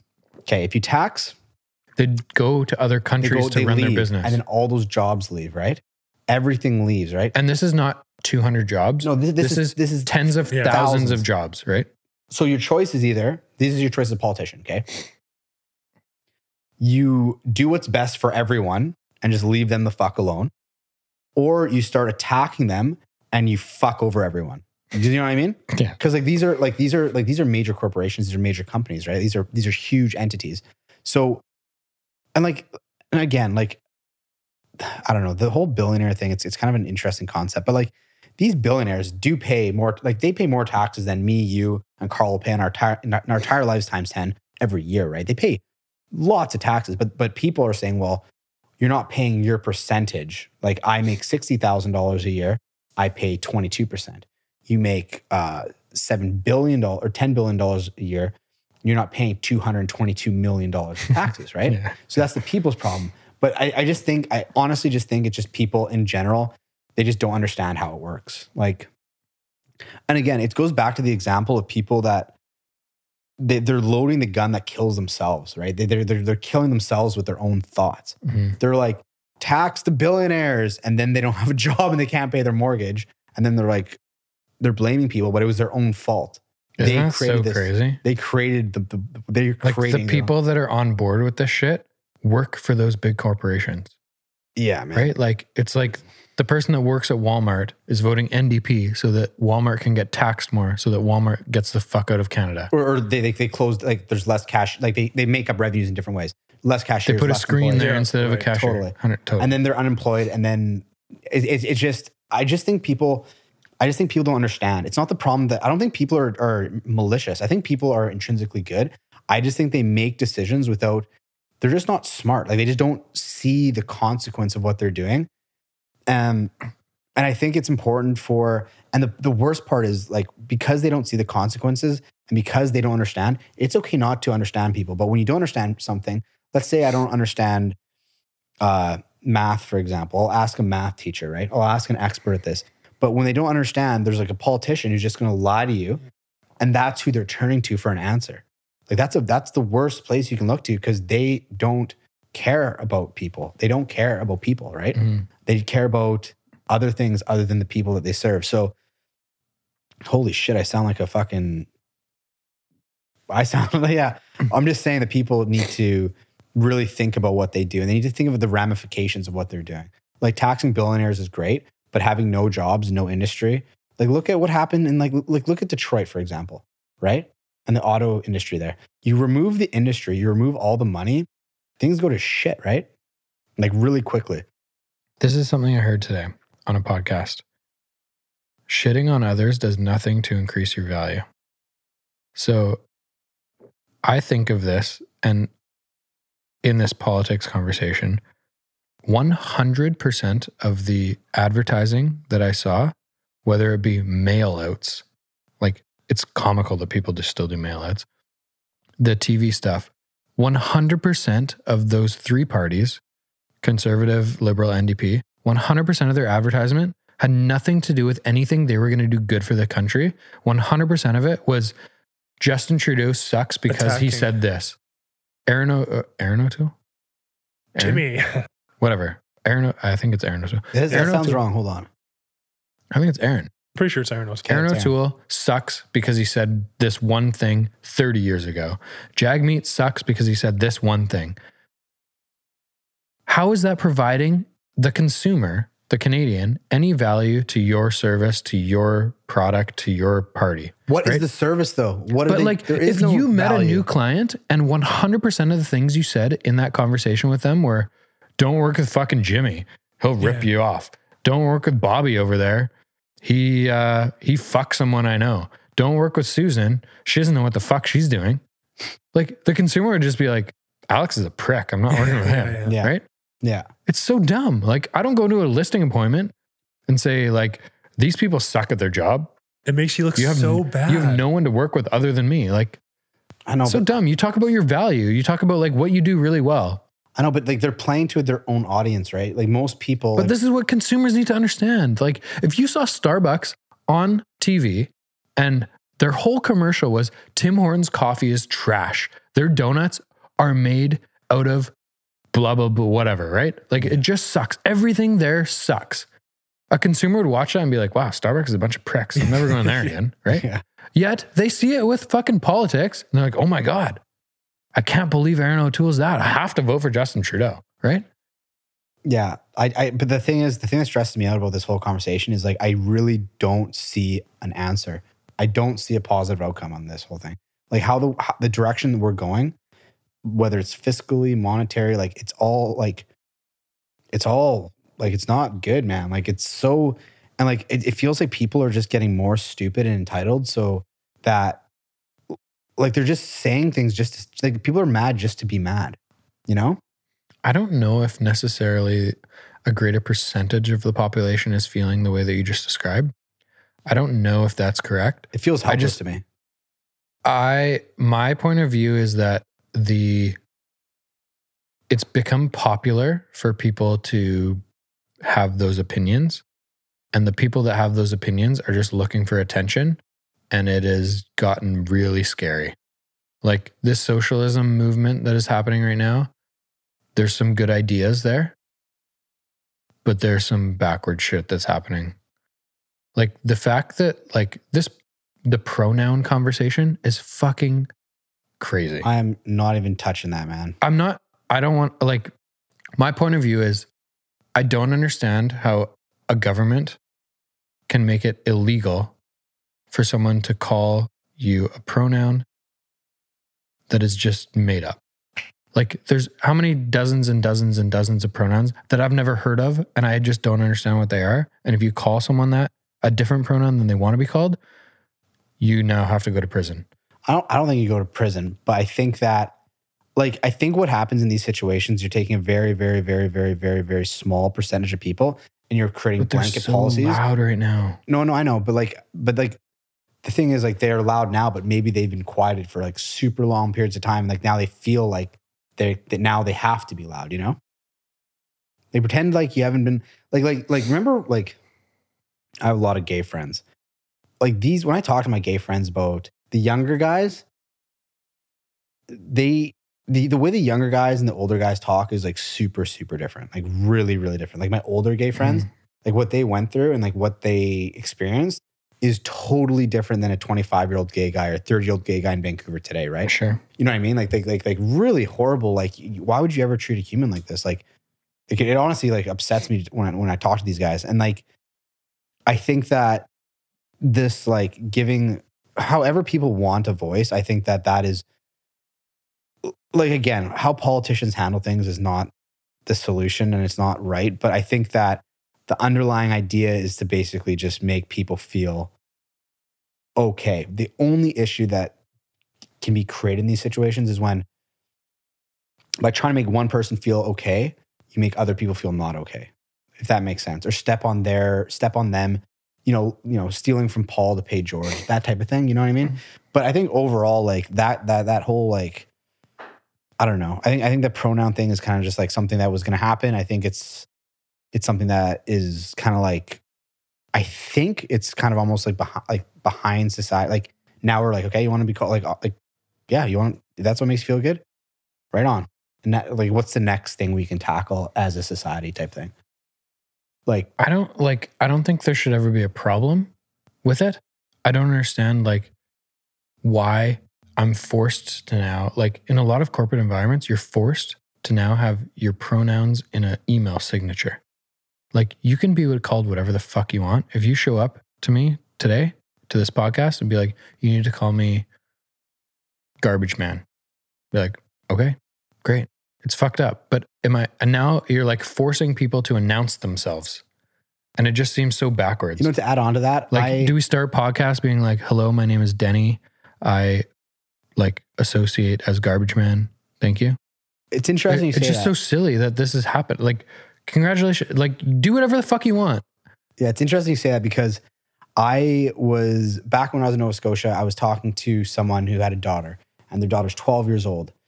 And their daughter came home, 12 years old, said, uh, said, Hey dad, I'm I'm bi. And he was like, Okay. He's just like, right on, like whatever it is. But like traditionally, as a 12 year old, my 12 year old self, your 12 year old self, most 12 year olds growing up, they don't feel the need to have to come home and declare their sexual preferences to their parents, right? You know what I mean? But And it's, it's just almost like rewarded in society right now, right? I don't. No, that's not what I'm saying. I'm saying that like people, they, like it just. It's just we're living in an interesting time. Like because I was talking to the dad, and he was just like, I didn't really know how to. I, I like you know he was obviously very understanding, and he said, okay, that's that's great. Like it wasn't the type of thing where it's like a reward, but it's just the type of thing that it's like you shouldn't. Maybe I'm being again too optimistic here, but like you shouldn't have to just declare these. Like you shouldn't have to be like, hey, dad, um, like if you're bi, yeah, you're bi. That's great, but like it's like a 12 year old has to now just declare what they are. I don't think they do. I think society is telling them they're supposed to so that they get rewarded with this like uh, encouragement, right? Like it's like it's seen as a good thing if you like declare yourself as transgender now, right? And if and if someone like a, a nine year old, a 12 year old, whatever says, I was born with a penis, I associate as a as a female, it's like rewarded. And if someone questions it or even asks the question, you're like out of like excommunicated from society. do I I do really really disagree with how like if you have anything to say, if you have any opinion, fuck you, you're an, like a horrible person. Isn't that socialism? Well, that I, that's that's uh, that's past socialism actually. That's like that's basically like like a different form of fascism. That, that's like really extreme. But I do think that like people who are genuinely transgender, I can't imagine people like again, I'm not talking about like what's going on in today's society, but I'm talking traditionally, the last let's say 40, 50 years. Like these are like some of the most like if you look at like like numbers of like suicides, for example, someone who's like legitimately transgender versus your average like like person, non-transgender person, like the it's like the number like people don't kill themselves as a fad. You know what I mean? It's not cool to kill like it's not like like if you kill yourself, that's a pretty extreme thing to do, right? So like when you see suicide numbers for people who are transgender and you compare that to the average population and you see like like it's not a joke. It's like whang like like Mhm. three four five hundred percent like a massive increase. There's probably something that needs to be addressed with like you know how do we help support these people? And if they want me to call them i to be honest with you i'm not sure of all like i know they is the popular one. If they want me to refer to them as they Do you think anyone our generation has a problem with calling someone that though? Like I really hope not I I I've never experienced if, it. if someone feels Like it's really, always like older people yeah that are know. just so stuck in like 1973. if someone feels comfortable, like if someone, Right. yeah, Like I have no problem with you being gay. I have no problem with like I don't give a shit. All I care about is like how what I want for me, and you should care about what you want for you, right? yeah, Like if you like dudes or females or monkeys or whatever, who gives a shit? Like But- why is it why is it such a problem? And why I guess my concern is that it's going so far the other way. that is a problem because like with stuff like this, what happens is when it goes too far this way, like going this way is what created Trump, and then it goes this way, right? Right now we're this way, so what the fuck does this way look like? You know what I mean? It's like a water bottle that's half full. But I think just to like touch on what you're saying, I think the reason we're in the situation we are now is like I think you're kind of ignoring the history of like for the last 40 or 50 years, like there's been people in these certain lifestyles or whatever, whatever. You know what I'm trying to say, right? Like, like what their gender is, their sexuality, who have really, really, really suffered, like horribly, like really bad. And I think now is almost an overcorrection to like, let's try to fix this problem. You know what I mean? Like, like, like people have like, it's gotten to the point where like, you know, people weren't even treated like people. Like they're getting killed because of who they were, which is really fucked up. Like I would not want to be killed because I'm an Alex. Like I, that'd be shitty. So I think now the overcorrection, but the, what I fear with like the way that like society works is again, it's like a water bottle that's half full. It's on its side, right? When you go all the way this way, the water goes all the way the other way, and like that's kind of the the, the extremes is what's scary. You know what I mean? Like you got to think like all these things we talk about. Ninety nine point nine percent of people are in the median, right? There's outliers, 0.01, 0.1 percent of people. Those are the scary motherfuckers, right? Those are like the Hitlers, and those are like the Chairman Mao's, and those are like the Mussolini's, and those are like the Stalins, right? They're on the outside, right? Those are the, the really extremists. And what happens is like the middle, because the extremes are so loud, the middle feels like they're really important. But like 99.9% of people, we all just want to basically live our lives, love each other, encourage each other, help build each other. And then there's like those kind of outsiders that are a little bit fucking crazy. But I don't really think that now it's in a fear of like, I don't know. I don't really fear the extremes. I just think that they're just, they just exist kind of. But to be, to answer, there are those, it is pretty, it is getting pretty fucking extreme with some things. Yeah. It's getting pretty crazy. It is. And like, yeah, it's like everything is so, I don't know, everything is so detrimental, right? Like anything can be like so detrimental, right? Like you can, I, like another just example, uh, a guy I know who works in the government. He is a, he's like a, he's high up in the government. And one day he's working, uh, one of his employers sent uh, a meme to another employee that Oh boy. it was just a meme. Well, hold on. It was just a, it, Yeah, but I feel this is no, going no, sideways. No, no, no. It's not going sideways. It was, it was sent it to another employee. And all it was was a person basically causing self harm. That's all it was, being like, can't believe I have to do this, right? So someone can't believe I have to do this, like a little hang guy, right? And like a hanging emoji, right? Like, uh, like, kill me now.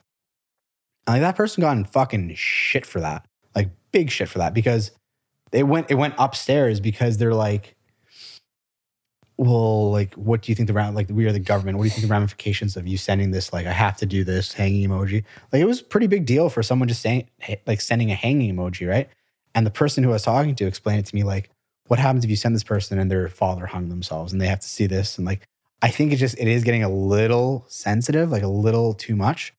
But I don't think that you know it's all kind of unwarranted. If I'm completely honest, I think that there's reasons why this shit is happening because people have been suffering for a long time in a lot of different ways. These are really deep conversations, man. I, feel mean- like we should have like a bonfire. Carl is I don't think you're in there. any way allowed to have bonfires Yeah, after what you gonna did to your parents' home. Yeah, man. These are yeah, these are like really like deep, like existential kind of like like what Isn't is- this important conversations to have with people though? I think it is, but I don't know who the hell would want to listen to my opinions on it. You know what I mean? I think it's important for people to understand that like it's okay to have different opinions, That that is right? that is totally in society that's not, right now, Yeah, that's not in trend right now. it is not you're not allowed to have a different opinion than what you're told to have, right? yeah, man. For me, I, I think it's important to be open minded and to listen to people and to understand that everyone has different experiences. And like you bring up the point about history and like we're correcting itself right now. And I understand that. I just think like any way to the far extreme is bad. And so just because it was one way on the far extreme, does it make it okay to be the other way on the far extreme? no, no. or does that just make it worse than it was before? it makes it worse. Like look at what just happened in the states last year with their political things, Mhm. situations down there, right? Because our real estate is such a good example of this. In 2016, the market was already correcting itself and it, it was it had gone like this for like six months and then it was literally like that for two months. And then the government's like, oh fuck, the market's on fire. We have to do something foreign buyer tax. It was like the market it already overcorrected, like it already corrected itself. So how do you bring this back to socialism? I don't fucking know. But I know what you mean. Like, Like- overcorrection's not good. the overcorrection makes it worse, right? Mhm. The things that were already happening naturally, Yeah. like, and what I mean naturally is our generation. I feel like I don't have any friends that are angry or like homophobic or like angry at people because they, you know, are bisexual, like your example. Like, I just want to talk to people and like, I'm curious about their experiences and like why they think the way they do and why they are the way they are. I think it's interesting, but I'm never gonna, and personal opinion, but I don't know many people that would be like, oh, that guy fucking sucks because he's gay. Like I know, but there are people like that. There's a lot of people like our generation, no, though, there are, man. There You'd are. be surprised. I feel like you it's just so don't hang out few with and them, far man. between. No, it's just people. You don't hang out with these people. I people. feel like Those it's people so are much out there. more popular No, 30 years before we were born. Uh, It was more popular because more people are like that, but there's still people like the, the, the misconception though that like p- to give it politically, people view the f- like the far right as like really extreme. The far left is really bad. Like they're both Yeah. extremes are really dangerous. Totally. Like they're both very, very, very, very dangerous. But like for some reason, the far left thinks the far right is really bad, and the far right thinks the far left is really bad, and the people in the middle are just uh, literally just like they're both bad in this direction. In American politics, like they talk about this all the time, right? Is like they've never seen this big a divide in the country. I know. And it seems like anyone who is like was or previously slightly leaning left is now a crazy leftist. And Yeah. anyone that was slightly right is a crazy rightist just because they're trying to belong and they feel like they have to battle. You have So to what we your need to do- team. Yeah. Yeah. what we need so to do, man, is we need to make the middle the cool place to be. Why again. isn't it though? Um, Excuse me. It feels like that is like the rational place to be where you're like accepting of other people's opinions. Yeah, my new life goal is to make the middle cool, man. Why isn't it? I don't know. I don't know how we help that as two I, individuals. honest with I think like like I've I've like I've seen people that are moderately in the middle have good conversations with each other. I think the problem is once you get a little bit when you when you start just like just blaming and not wanting to have conversations. Like I'm not gonna have this conversation because this. If you believe in this, I'm not even gonna listen to you. You're a fucking idiot. You know. If you believe in this, I'm not even gonna listen to you. You're an idiot. Once you say that, you're checked out, man. You're done. You're- You're you're too you're too far on one side. Like if you won't even willing to listen to someone because your beliefs are so far set in your ways, you're done. You're, you're I don't done. know if I have one belief that is that strong. No. Like if someone had a really good point, I'd be like, "Oh, that's really interesting. How where did that come from? What it, like how did that come like I'm coming from like a real estate background and let's say a lot of some of my beliefs are in like multiple offers. Every single person that writes an offer needs a callback. What is the what is the possible bad outcome that could come from calling every single person back? I have not heard one good answer. I'm open to hearing a, good answer of that. But like today, we wrote $350,000 of our asking, and I got a text message that said property sold. Like I've I've personally had people this year in those callbacks come up $180,000 on a $1.4 million home. So on a $2.4 million home, maybe that's $300,000, right? Like, anyway, my point is, I don't understand why people are so married to these stupid ideas that like their dad taught them or like they learned in elementary school. You know who's honestly really extreme, to be honest with you? Usually like the like the universities are very politicized. Yeah. So people who've gone to university tend to be very, very politicized. And then they often are just kind of like just angry, whether whatever side they are, they're just kind of angry and they're just like, it's very entitled. It's just brainwashed to a it- belief. it is. It's really, Seems like really a crazy. narrative that they're trying to put. and like I don't care if you have a belief, but like once you stop having the conversations, like I can't imagine going to court and there only being a prosecution and there's no defense, or going there's only defense and there's no prosecution lawyer. Like like well, of course the prosecution thinks they're right, and of, of course the defense thinks they're right, and then everyone else is like, okay, you said this, okay, that's nice, you said this, that's nice. As soon as you you close that opportunity to discuss and learn and show your points, like you're real the everyone loses, right?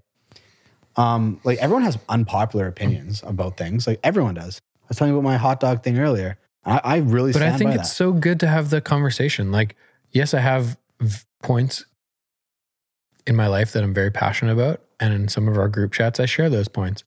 And when people rebuttal them in a good way that makes me think about it, I feel like I'm learning, right? Like Mike Bell hates my opinion on the Seahawks.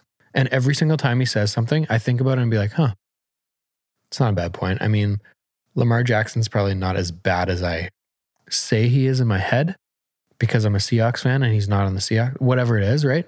But I think it's so valuable to go into any conversation. The married to the idea thing is just is so backwards to me, and I just I can't understand or relate to it because there I can't think of one thing that I'm so married to that I would never ever change my mind on. there has to be one.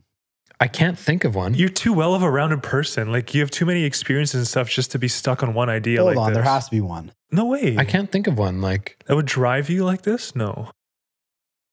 The problem too that we see like with a lot of these groups is like they'll have an opinion, then they'll find other people that have the same opinion. And you find these groups Yeah, yeah. and then they just won't listen to anyone else. mhm. Well, and that's where your yeah. extremism comes from.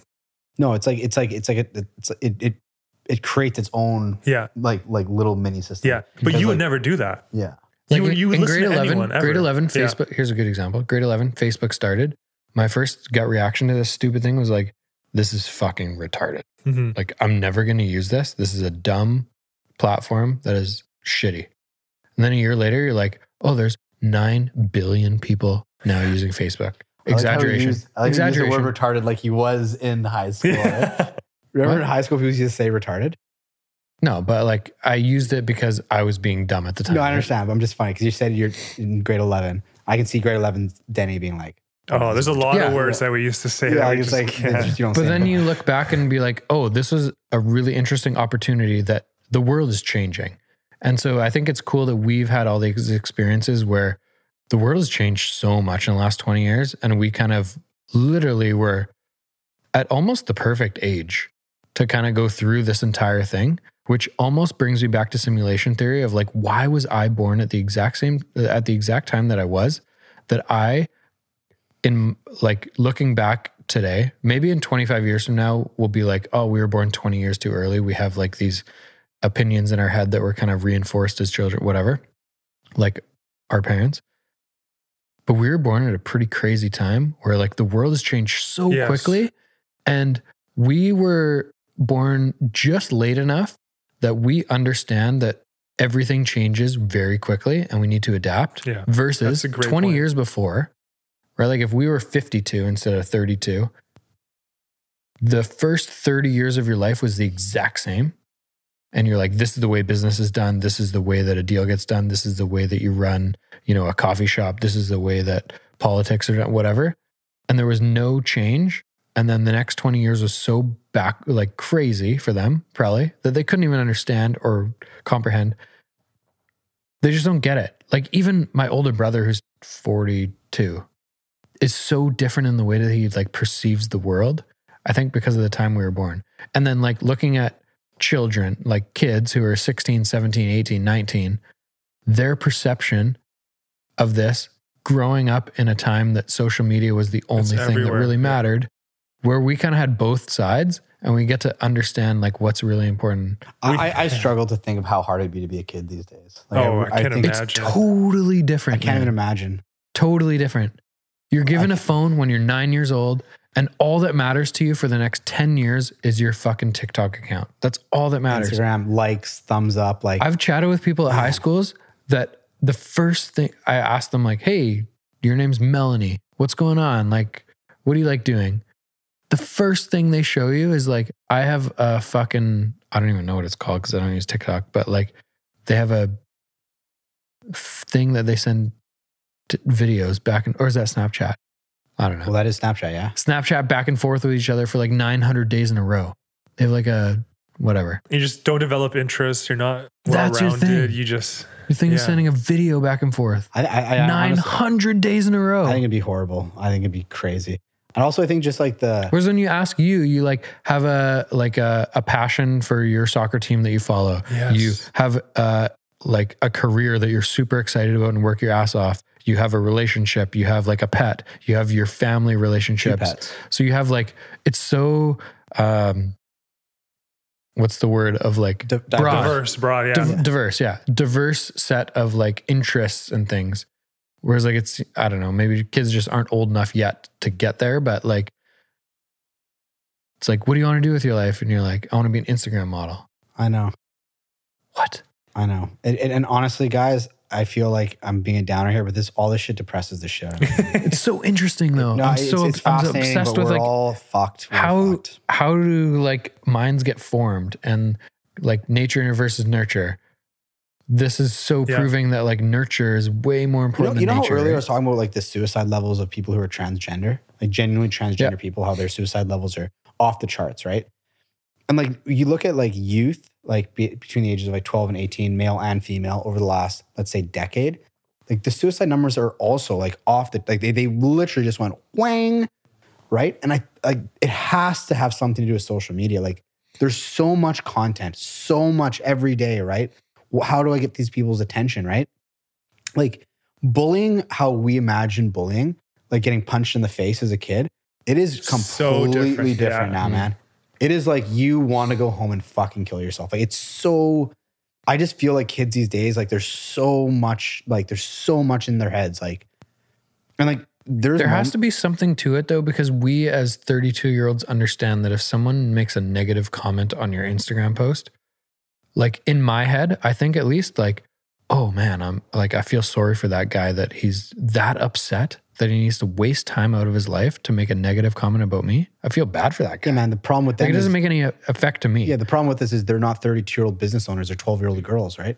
no, no, no. I'm, they- I'm just saying, like, kids, like, how, like, what's going wrong that they're so affected by, like, this online platform bullshit? Well, I think part of it is like how like people are just becoming more and more soft.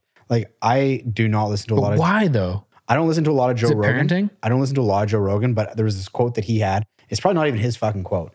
I just like I- I heard this. I was like, that is the most accurate shit I've ever heard, man. Basically, the quote was, I swear to God, as long as I'm on this this podcast, probably for our whole friendship, as long as you know me, this might be the smartest thing I'll ever tell you. this might be the best piece of information I've ever shared. I think you're smarter than you think you No, are. I'm I pretty think you damn don't smart. gi- give No, yourself enough I know credit. I'm pretty smart, mm. but this is this is not my shit. But this is the smartest shit I've ever heard in my life. I hear this, and I think about it every day. Like it's really, really, really, really awkwardly true, and it just plays over and over again. It goes: hard times make hard men, hard men make easy times, easy times make weak men, weak men make hard times, and that shit is so cyclical, man. Mm. If You got to at- go to war. yeah. Like look at war, look at like really hard times make really hard people. Hard people make really easy times. Easy times, what we kind of have now, just make weak people. And weak people, as we're seeing right now, are beginning to make really, really hard times. Like things are getting worse. There's got to be something day. in that circle, though, that can be adjusted to keep it going in a good direction. I think it's a flaw in human nature. I think we're bound to be fucked, man. But look at like the people who you think are doing it correctly, whether you're talking about like running a business or um, a charity or a parent or whatever. Yeah. Who's doing it correctly and what are they doing differently than most of society that are creating, for lack of a better word, babies? I think it like for me when I think of the people who are fixing it, um, I was just talking to someone. I was talking to my cousin about this. My cousin Colin. We're driving from from Antigonish to Halifax on my way home, and he was talking to me about a, a movie called Idi- Idiocracy. Okay. Has anyone seen this? No. Basically, it was just like how it's a, it's, it's like a parallel of two people, two like a man and woman who had a kid. They're both college educated, or they haven't had a kid. They're both college educated. They're both professionals, and then it's like two people in a uh, like um like a like low income, not educated, uh, not like just not re- like maybe young, maybe like impoverished. And I might be paraphrasing this wrong. So if people have actually seen this movie, I haven't. This is how it was explained to me. But how these two people, most of the time, these people create one kid. This kid's gonna grow up to be a doctor or lawyer. He's gonna be really, really great. Not saying that these two people can't do that, but in the movie, my understanding is these two people in the this one generation, it takes these two people to have this one kid. He goes to school, meets his wife, has another kid, maybe has two kids.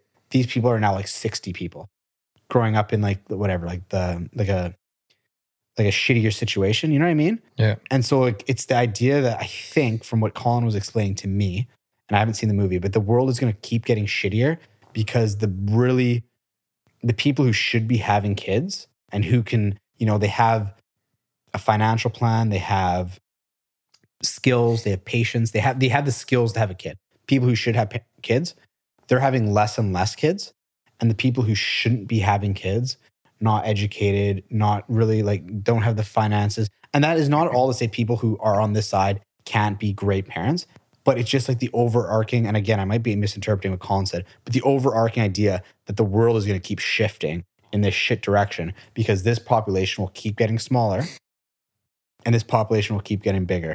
But it's also my understanding that this population has like some sort of like duty to like every one of these people have to like get like 10 people on the other side and like try to pick them up type thing. You know, like almost like a like like start a company, hire these 10 employees. Type thing. Right. You know what I mean? hmm And I could have, I haven't seen the movie. I could have butchered that, but that's how Colin explained it to me. And for me, I, I, I found it to be a fascinating idea of kind of why the world's going the direction it's going. I don't know. I feel like if you're on one of the two sides, like politics, like you're almost doomed for shit, right? Like if you're a trust fund baby, your parents are worth a billion Mhm. dollars, you're almost doomed for shit because life is way too easy. Then you get to 24 and you face the first adversity that you've ever faced in your life and you crumble Yeah. know, and there's you start big- using drugs and No, no, it just goes so. so. sideways. I think there's a huge safety net for those people. Trust fund babies, there's a huge safety net. Like, like, like, look at that guy, that swimmer who raped those girls in the States.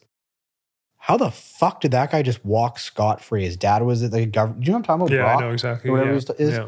His dad was like a governor general or like a, a lawyer or something or something. Like if that's some black kid from the ghetto and that exact same thing happens, I guarantee you that kid is not getting six months probation. So maybe there's more opportunity. And I mean, there's 100,000% more opportunity in that side of it. But at the same time, like that kid is so fucked. there's no doubt he's hey, there's- never- There's, no doubt the kid's fucked. He's never having a life that like maybe you or I are having that are appreciating daily things. Like going for a run. Yeah, like- you, you got to think of like these like those people like that Brock guy and these people who come from like these really I can think of a, couple people in my head who they have these these really really like like they were given everything. I think they're too slightly stupid to realize that how like people who have been giving everything and they think their life is great, but they're always they're always talking shit. They're always jealous. Mhm. They're always you know like like just they're just shitty. That's people. what I mean. Is they're there, too stupid to realize how shitty they are. I think. You know what I mean? Like Brock doesn't know he's an asshole. I don't think I don't know who Brock is. the, the swimmer guy. I just told you about him. Oh, I didn't know that was his name. I think both sides are not good. And I think being somewhere in the middle, like lower middle class, middle class, upper middle class, I think is a good position to be in. Like, look at our families growing up. We were both like middle class to lower middle class. I don't Yeah. know. I don't know No, yeah. how you categorize it in I'd terms say yeah, of lower household middle class, income. middle class, like like paycheck to paycheck, but not struggling. To But put like your parents food. aren't buying you random shit like fucking cars No, when you're no. 16. dude, no. Like I asked my dad for a car. He's like, "Yeah, I'll drive you to get a car." I'm like, "No, no, no." But I like, I need to buy a car. He's like, "You better get a fucking job then." or like basketball shoes in grade seven. Like I tell this story all the time.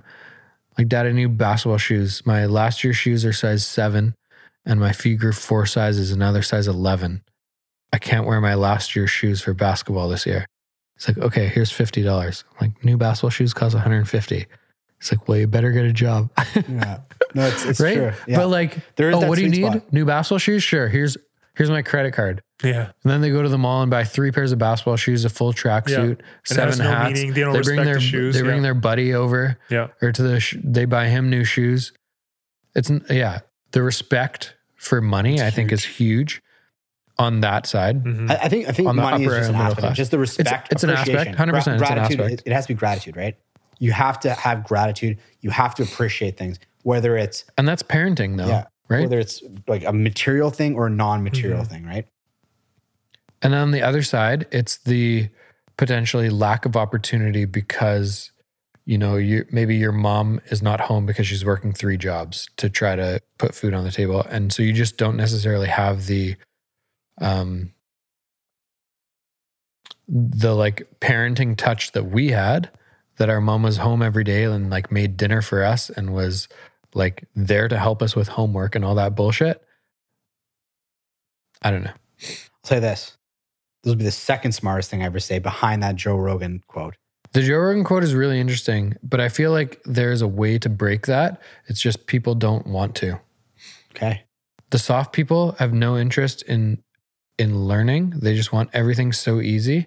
And the governments that are in power right now, especially in Canada, are just interested in giving more shit to the soft people. Well, so you're you're saying I hope we can come back to my second smartest thing ever. We will. Okay. But you're saying that the issues with the soft people, in my opinion, it is almost the part before that, the easy times. Like times should never just be like like they should never just be like no people should never have to like just like like look at guys who retire. But whose retire, fault is just- the easy times though? That's what I'm saying. Is is it the parenting of the easy times? Because we're technically in the generation of the parenting of the easy times. So our parents had easy times. We're now the people Correct. Because their parents we're ruining were the, the, world ones fighting in the war. start a really hard time for people who aren't even born yet. That's basically my understanding of it. Our generation, yeah.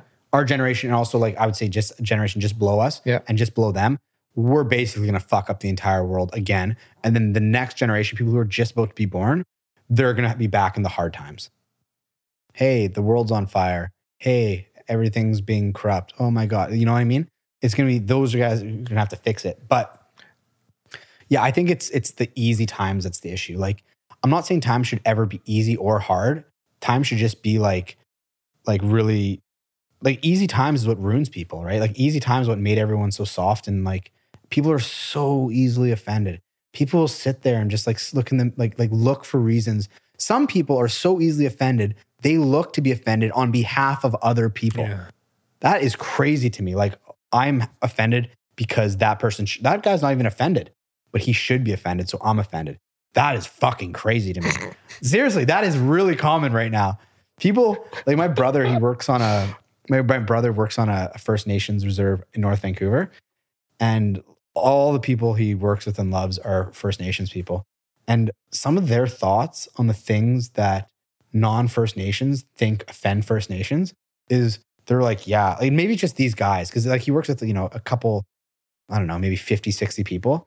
And they're like, yeah, that doesn't bother us at all. Like we're like really proud of like the the best example was having the um the Vancouver Canucks hockey team had Yes. the that- the helmet with the native logo, but it was drawn by a white person or a, or like a European descent person, and the people who were actually First Nations were like, "That is amazing that our art is being Mhm. displayed on like something that is like so important to us, like our national sport. Our art is being displayed." And then there's a bunch of super angry white people being like, "How dare you guys Yeah. not use a First Nation artist?" And then the First Nation people were like, "No, no, no, this is good. We like this. Like this is, this is good." you know what I mean? Like being offended on behalf of other people.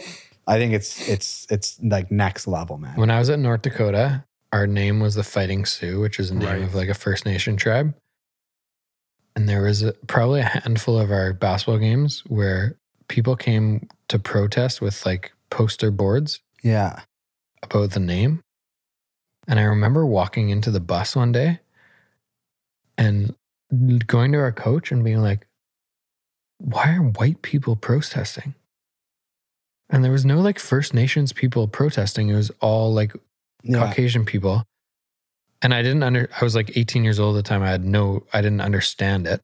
And I understand the point that you just made of like people being upset about what they think other people should think. You're offended on behalf of And like you're our- representing an offended person. our school was actually really cool where there was like maybe two or three times throughout the basketball season where our team would go to one of the reserves in in the state and like host a basketball camp Wow. and at the end like we i'd say we spent like three hours like coaching kids and like doing drills with people and like ho- uh, uh, on the reserve and then the last like half an hour was just like we would just like playfully scrimmage Yeah.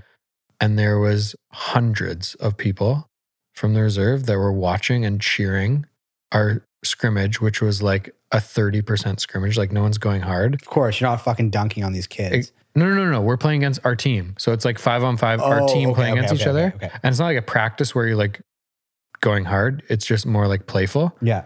And they were going nuts. Like so happy to have us there. God, I love hearing shit like that, man. It was so cool and like so fun. And then like a week later, there's white people protesting at our games.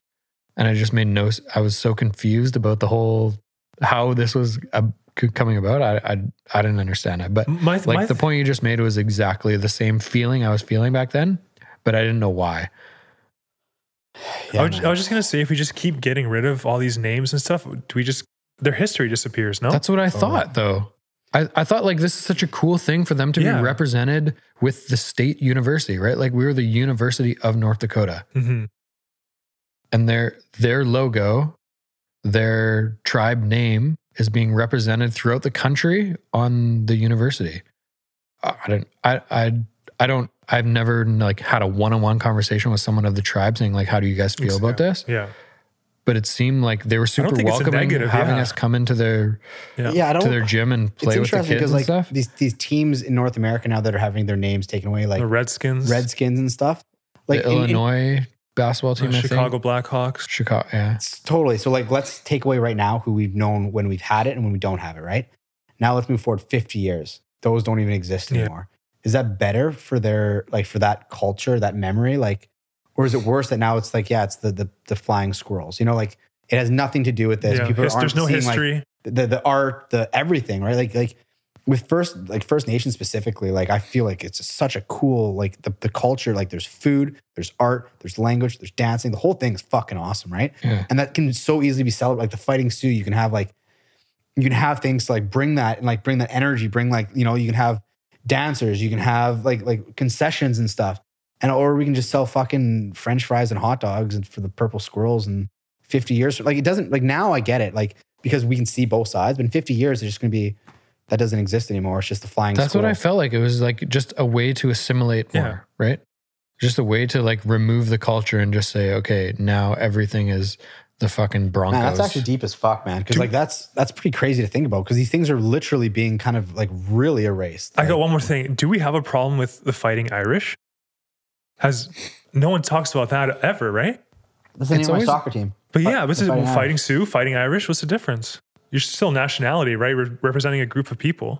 It's just Damn, a that's a nationality that in North America was like taken over by white people Yeah, and their rights were taken away and they were told to move to second, reserves. Hold on. Like the, the Irish, The Irish treated- people went through they shit were fucking treated like absolute shit, like for generations on the East Coast of the United States. Like they were, they were like they they called them. Oh, I'm not going to say it, but they were called them the something to do with black people. They were like a different version of oppressed black people at that time.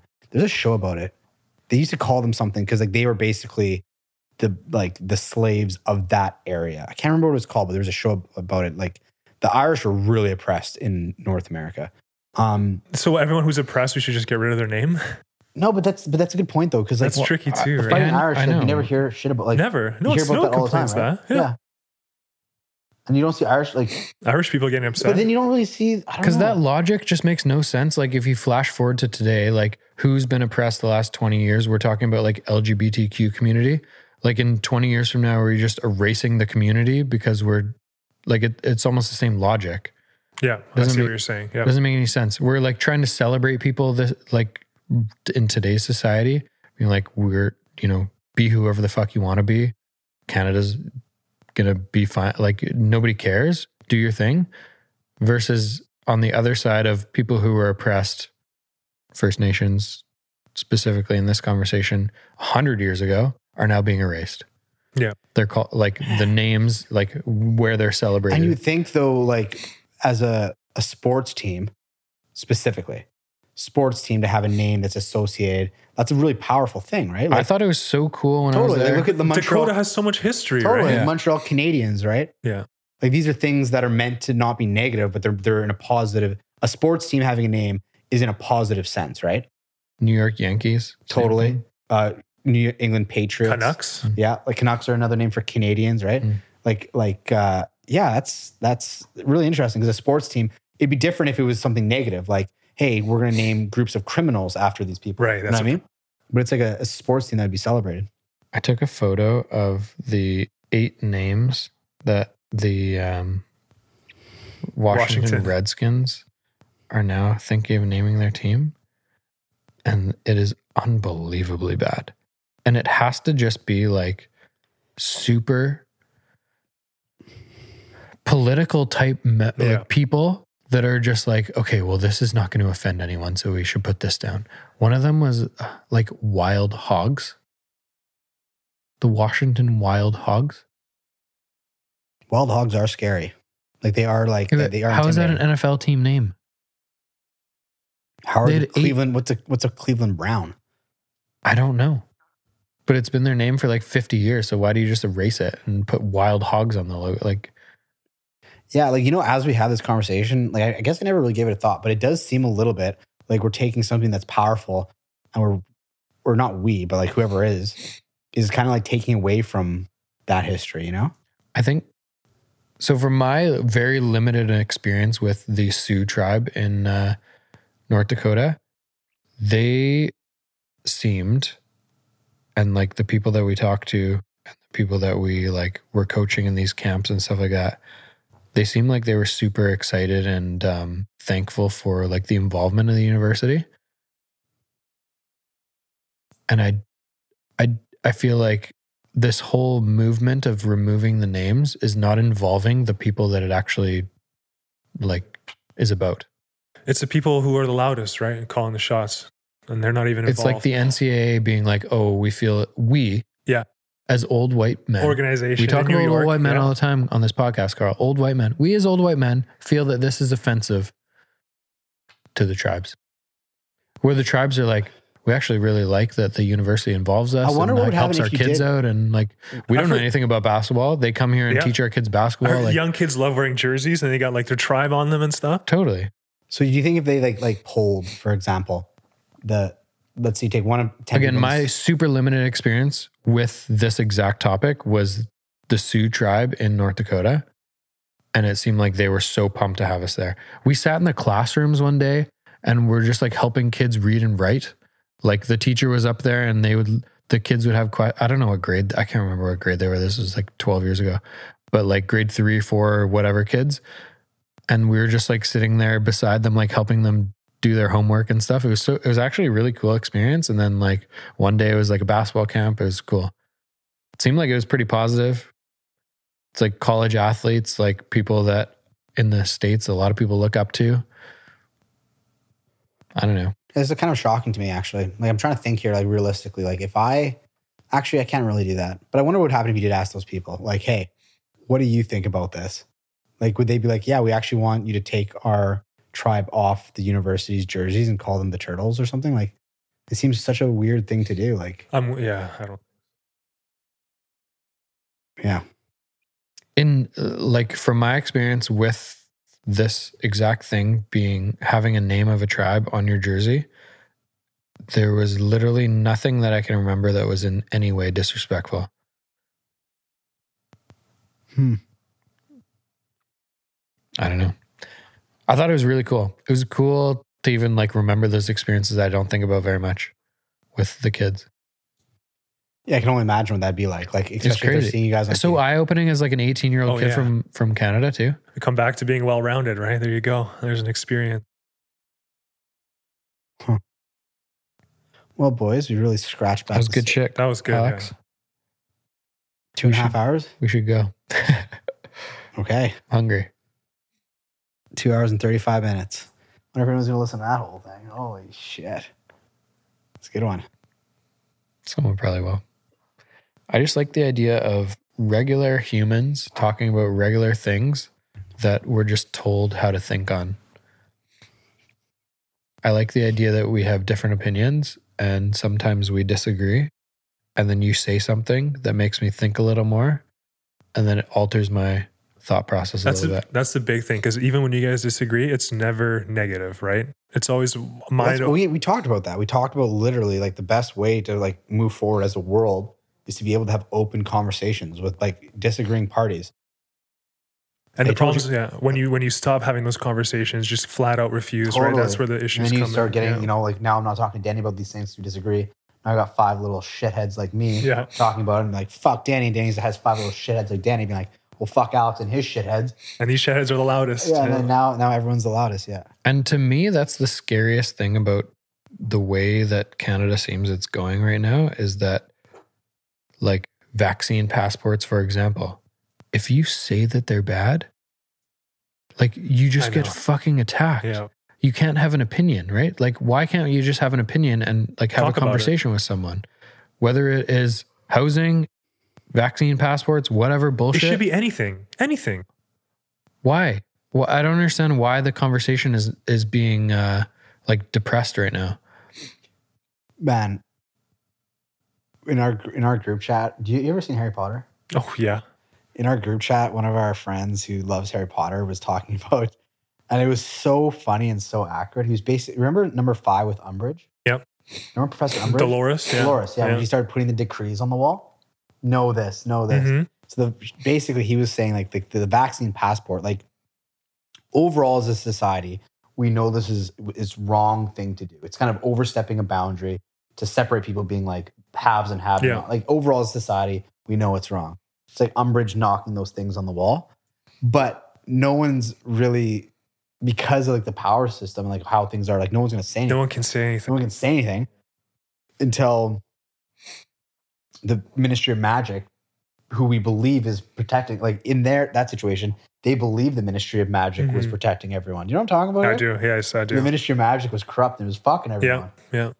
God damn Harry Potter, man. I never told you this, but someone I know well, I went over to their house. One of their kids said something about Umbridge. Like, have you been watching Harry Potter? And they say to me, that's what we call Dr. Bonnie. Oh. This is like a year and four months ago, like right from the beginning of COVID. Mm. and I don't know if necessarily that is the right thing Yeah, to like agree with that, share with your kids being like, she's corrupt as fuck from Right. the beginning. I think she's an intelligent person. I think she's a puppet though, yeah. which Umbridge was a puppet. And so at the same time, I was like, You can see the connections. yeah, it's not a bad reference. I thought that was so funny though, Yeah, it is pretty funny actually. That is especially as a really big. Harry Potter fan. No, I, I I think that I like Bonnie and I don't think I like Umbridge. I think that Bonnie just is again like she's doing what she thinks is the best. But like, how Do- much okay, pull do does you she have? do you actually think that in any one of her press conferences for the last 18 months, she said anything that she firmly believes? I don't. I think I she's scapegoat. I haven't believed one word that that woman said in 18 months. I Mm. think the whole thing is filtered, and every you, anyone that knows me understands that I fucking hate the filter. I want people to be honest and tell you what they really think. And like the states is a prime example of their head guy, Dr. Fauci, openly lying about a bunch of shit early in the. I know that was COVID. that wasn't. It's just look. so filtered, I know, right? it wasn't a good look. That I'll be honest, that was not a good look with the head doctor getting kind of caught up a little bit. But that was not a good look for the whole overall message. Masks are not needed.